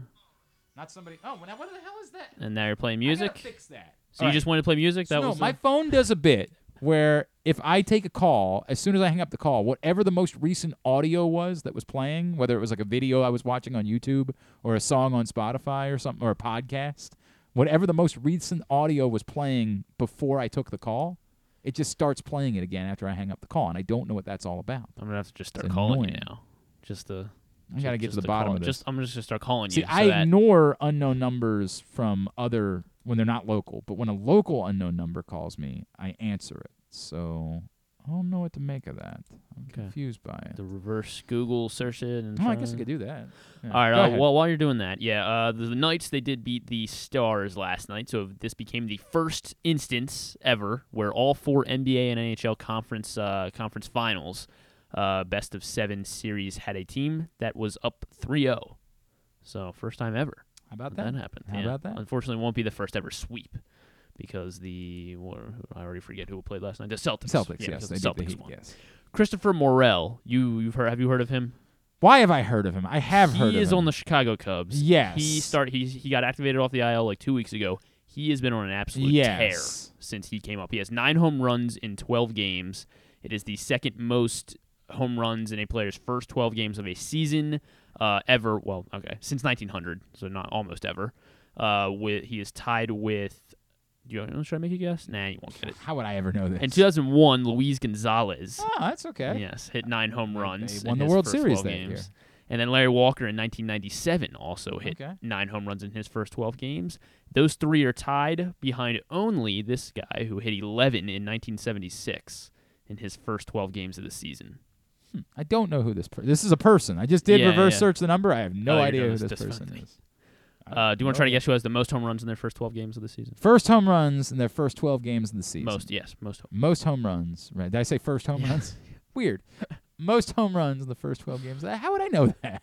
Aaron Uh, Judge. Not Aaron. Barry Bonds. No, no, no. He, Uh, according to Stan, he's the best third baseman of all time. Mike Schmidt. Mike That Schmidt. son of a bitch. Yeah. Uh, players. This is from Sarah Langs. Uh, came from the other night. So Martin Martin Maldonado on Monday night. He uh, I suddenly got the hiccups too. What the hell is Lots going, going on with you. here? Yeah, you're just thinking about corn. You I do want you, that corn. you pretended you just ate a bunch really quick, so you're getting you know, the hiccups. really go for some corn. So with Maldonado's home run against Milwaukee on Monday night, uh, he became the fourth player ever to have a home run against against all the current 30 teams before reaching 100 career home runs.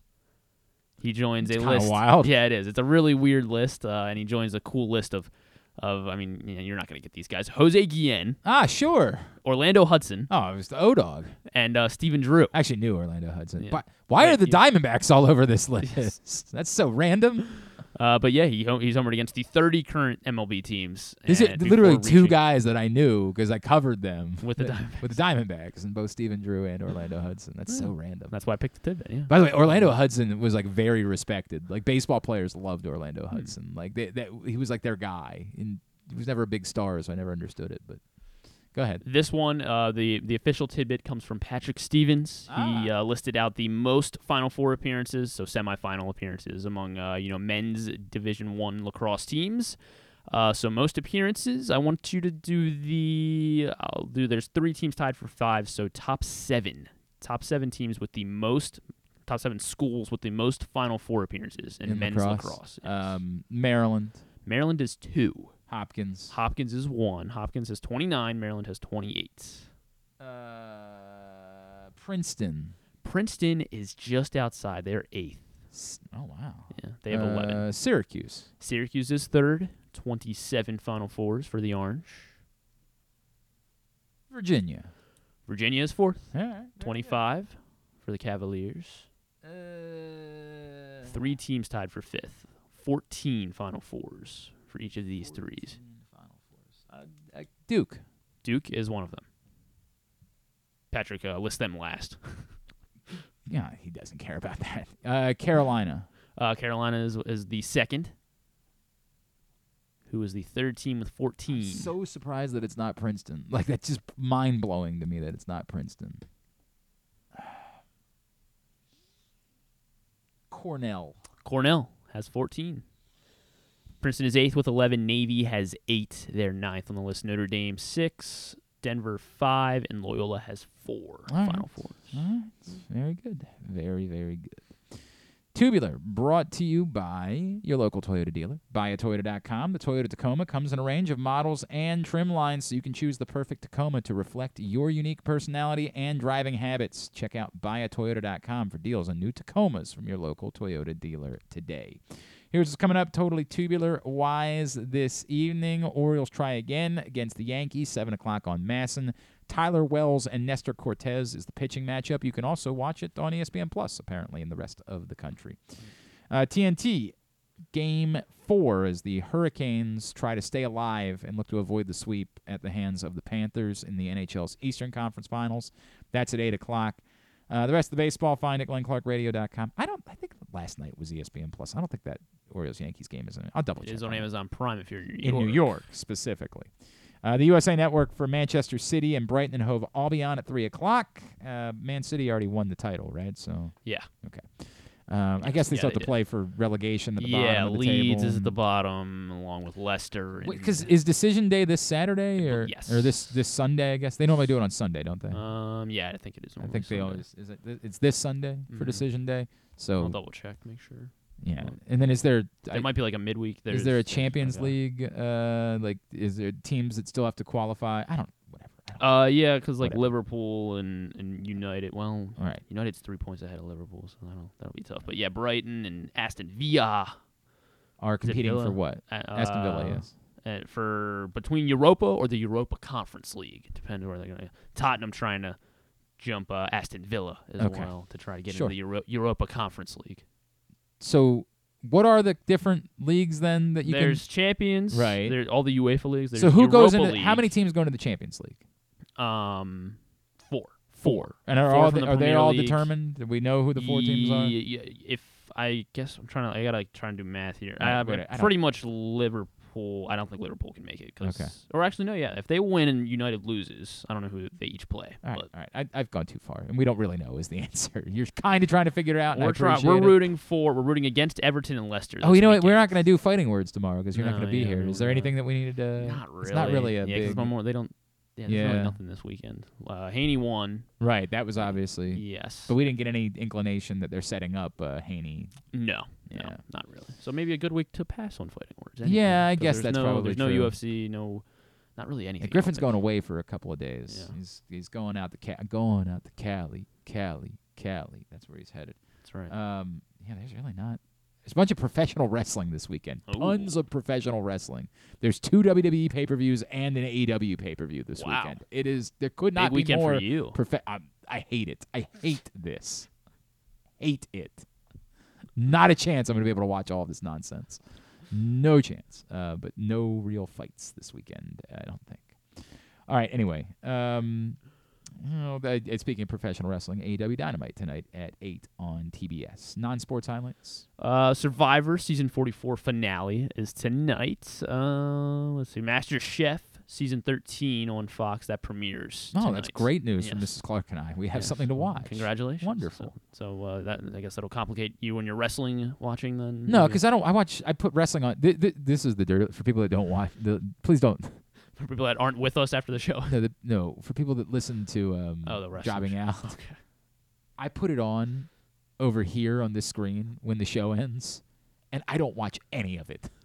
Raw, WWE Raw was on in the background yesterday. If you asked me to tell anything, anything that happened on WWE Raw, I couldn't name one thing. Did Ro- Roman. Reigns got angry for some reason, didn't he?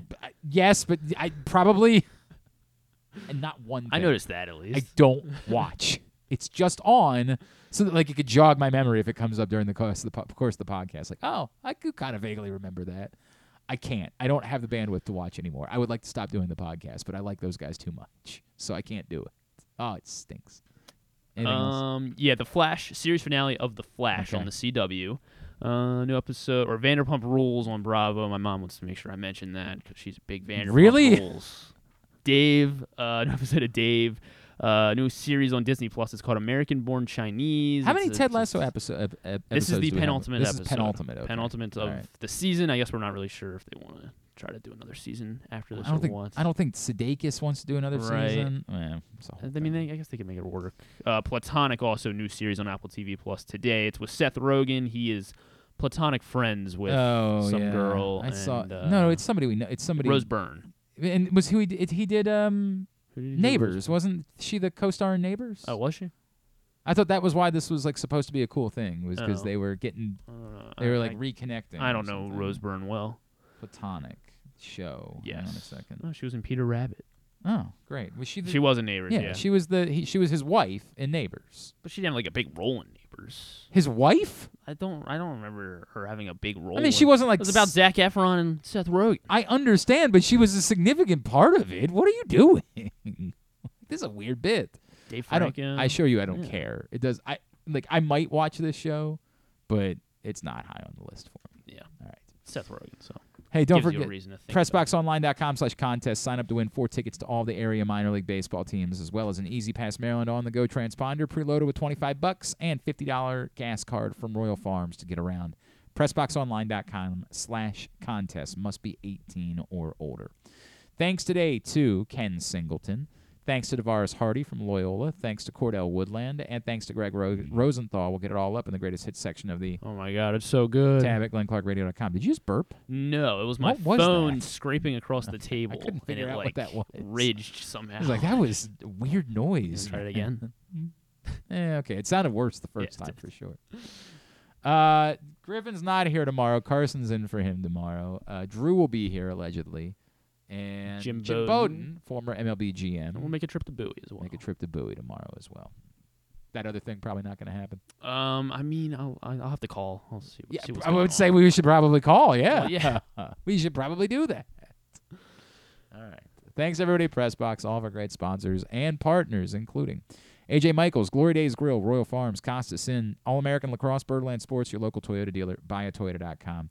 Thanks to Griffin at Griffin underscore Bass. Follow us Twitter, Instagram, and TikTok at Glenn Clark Radio. Have a great Wednesday evening. Go Birds. Duke sucks.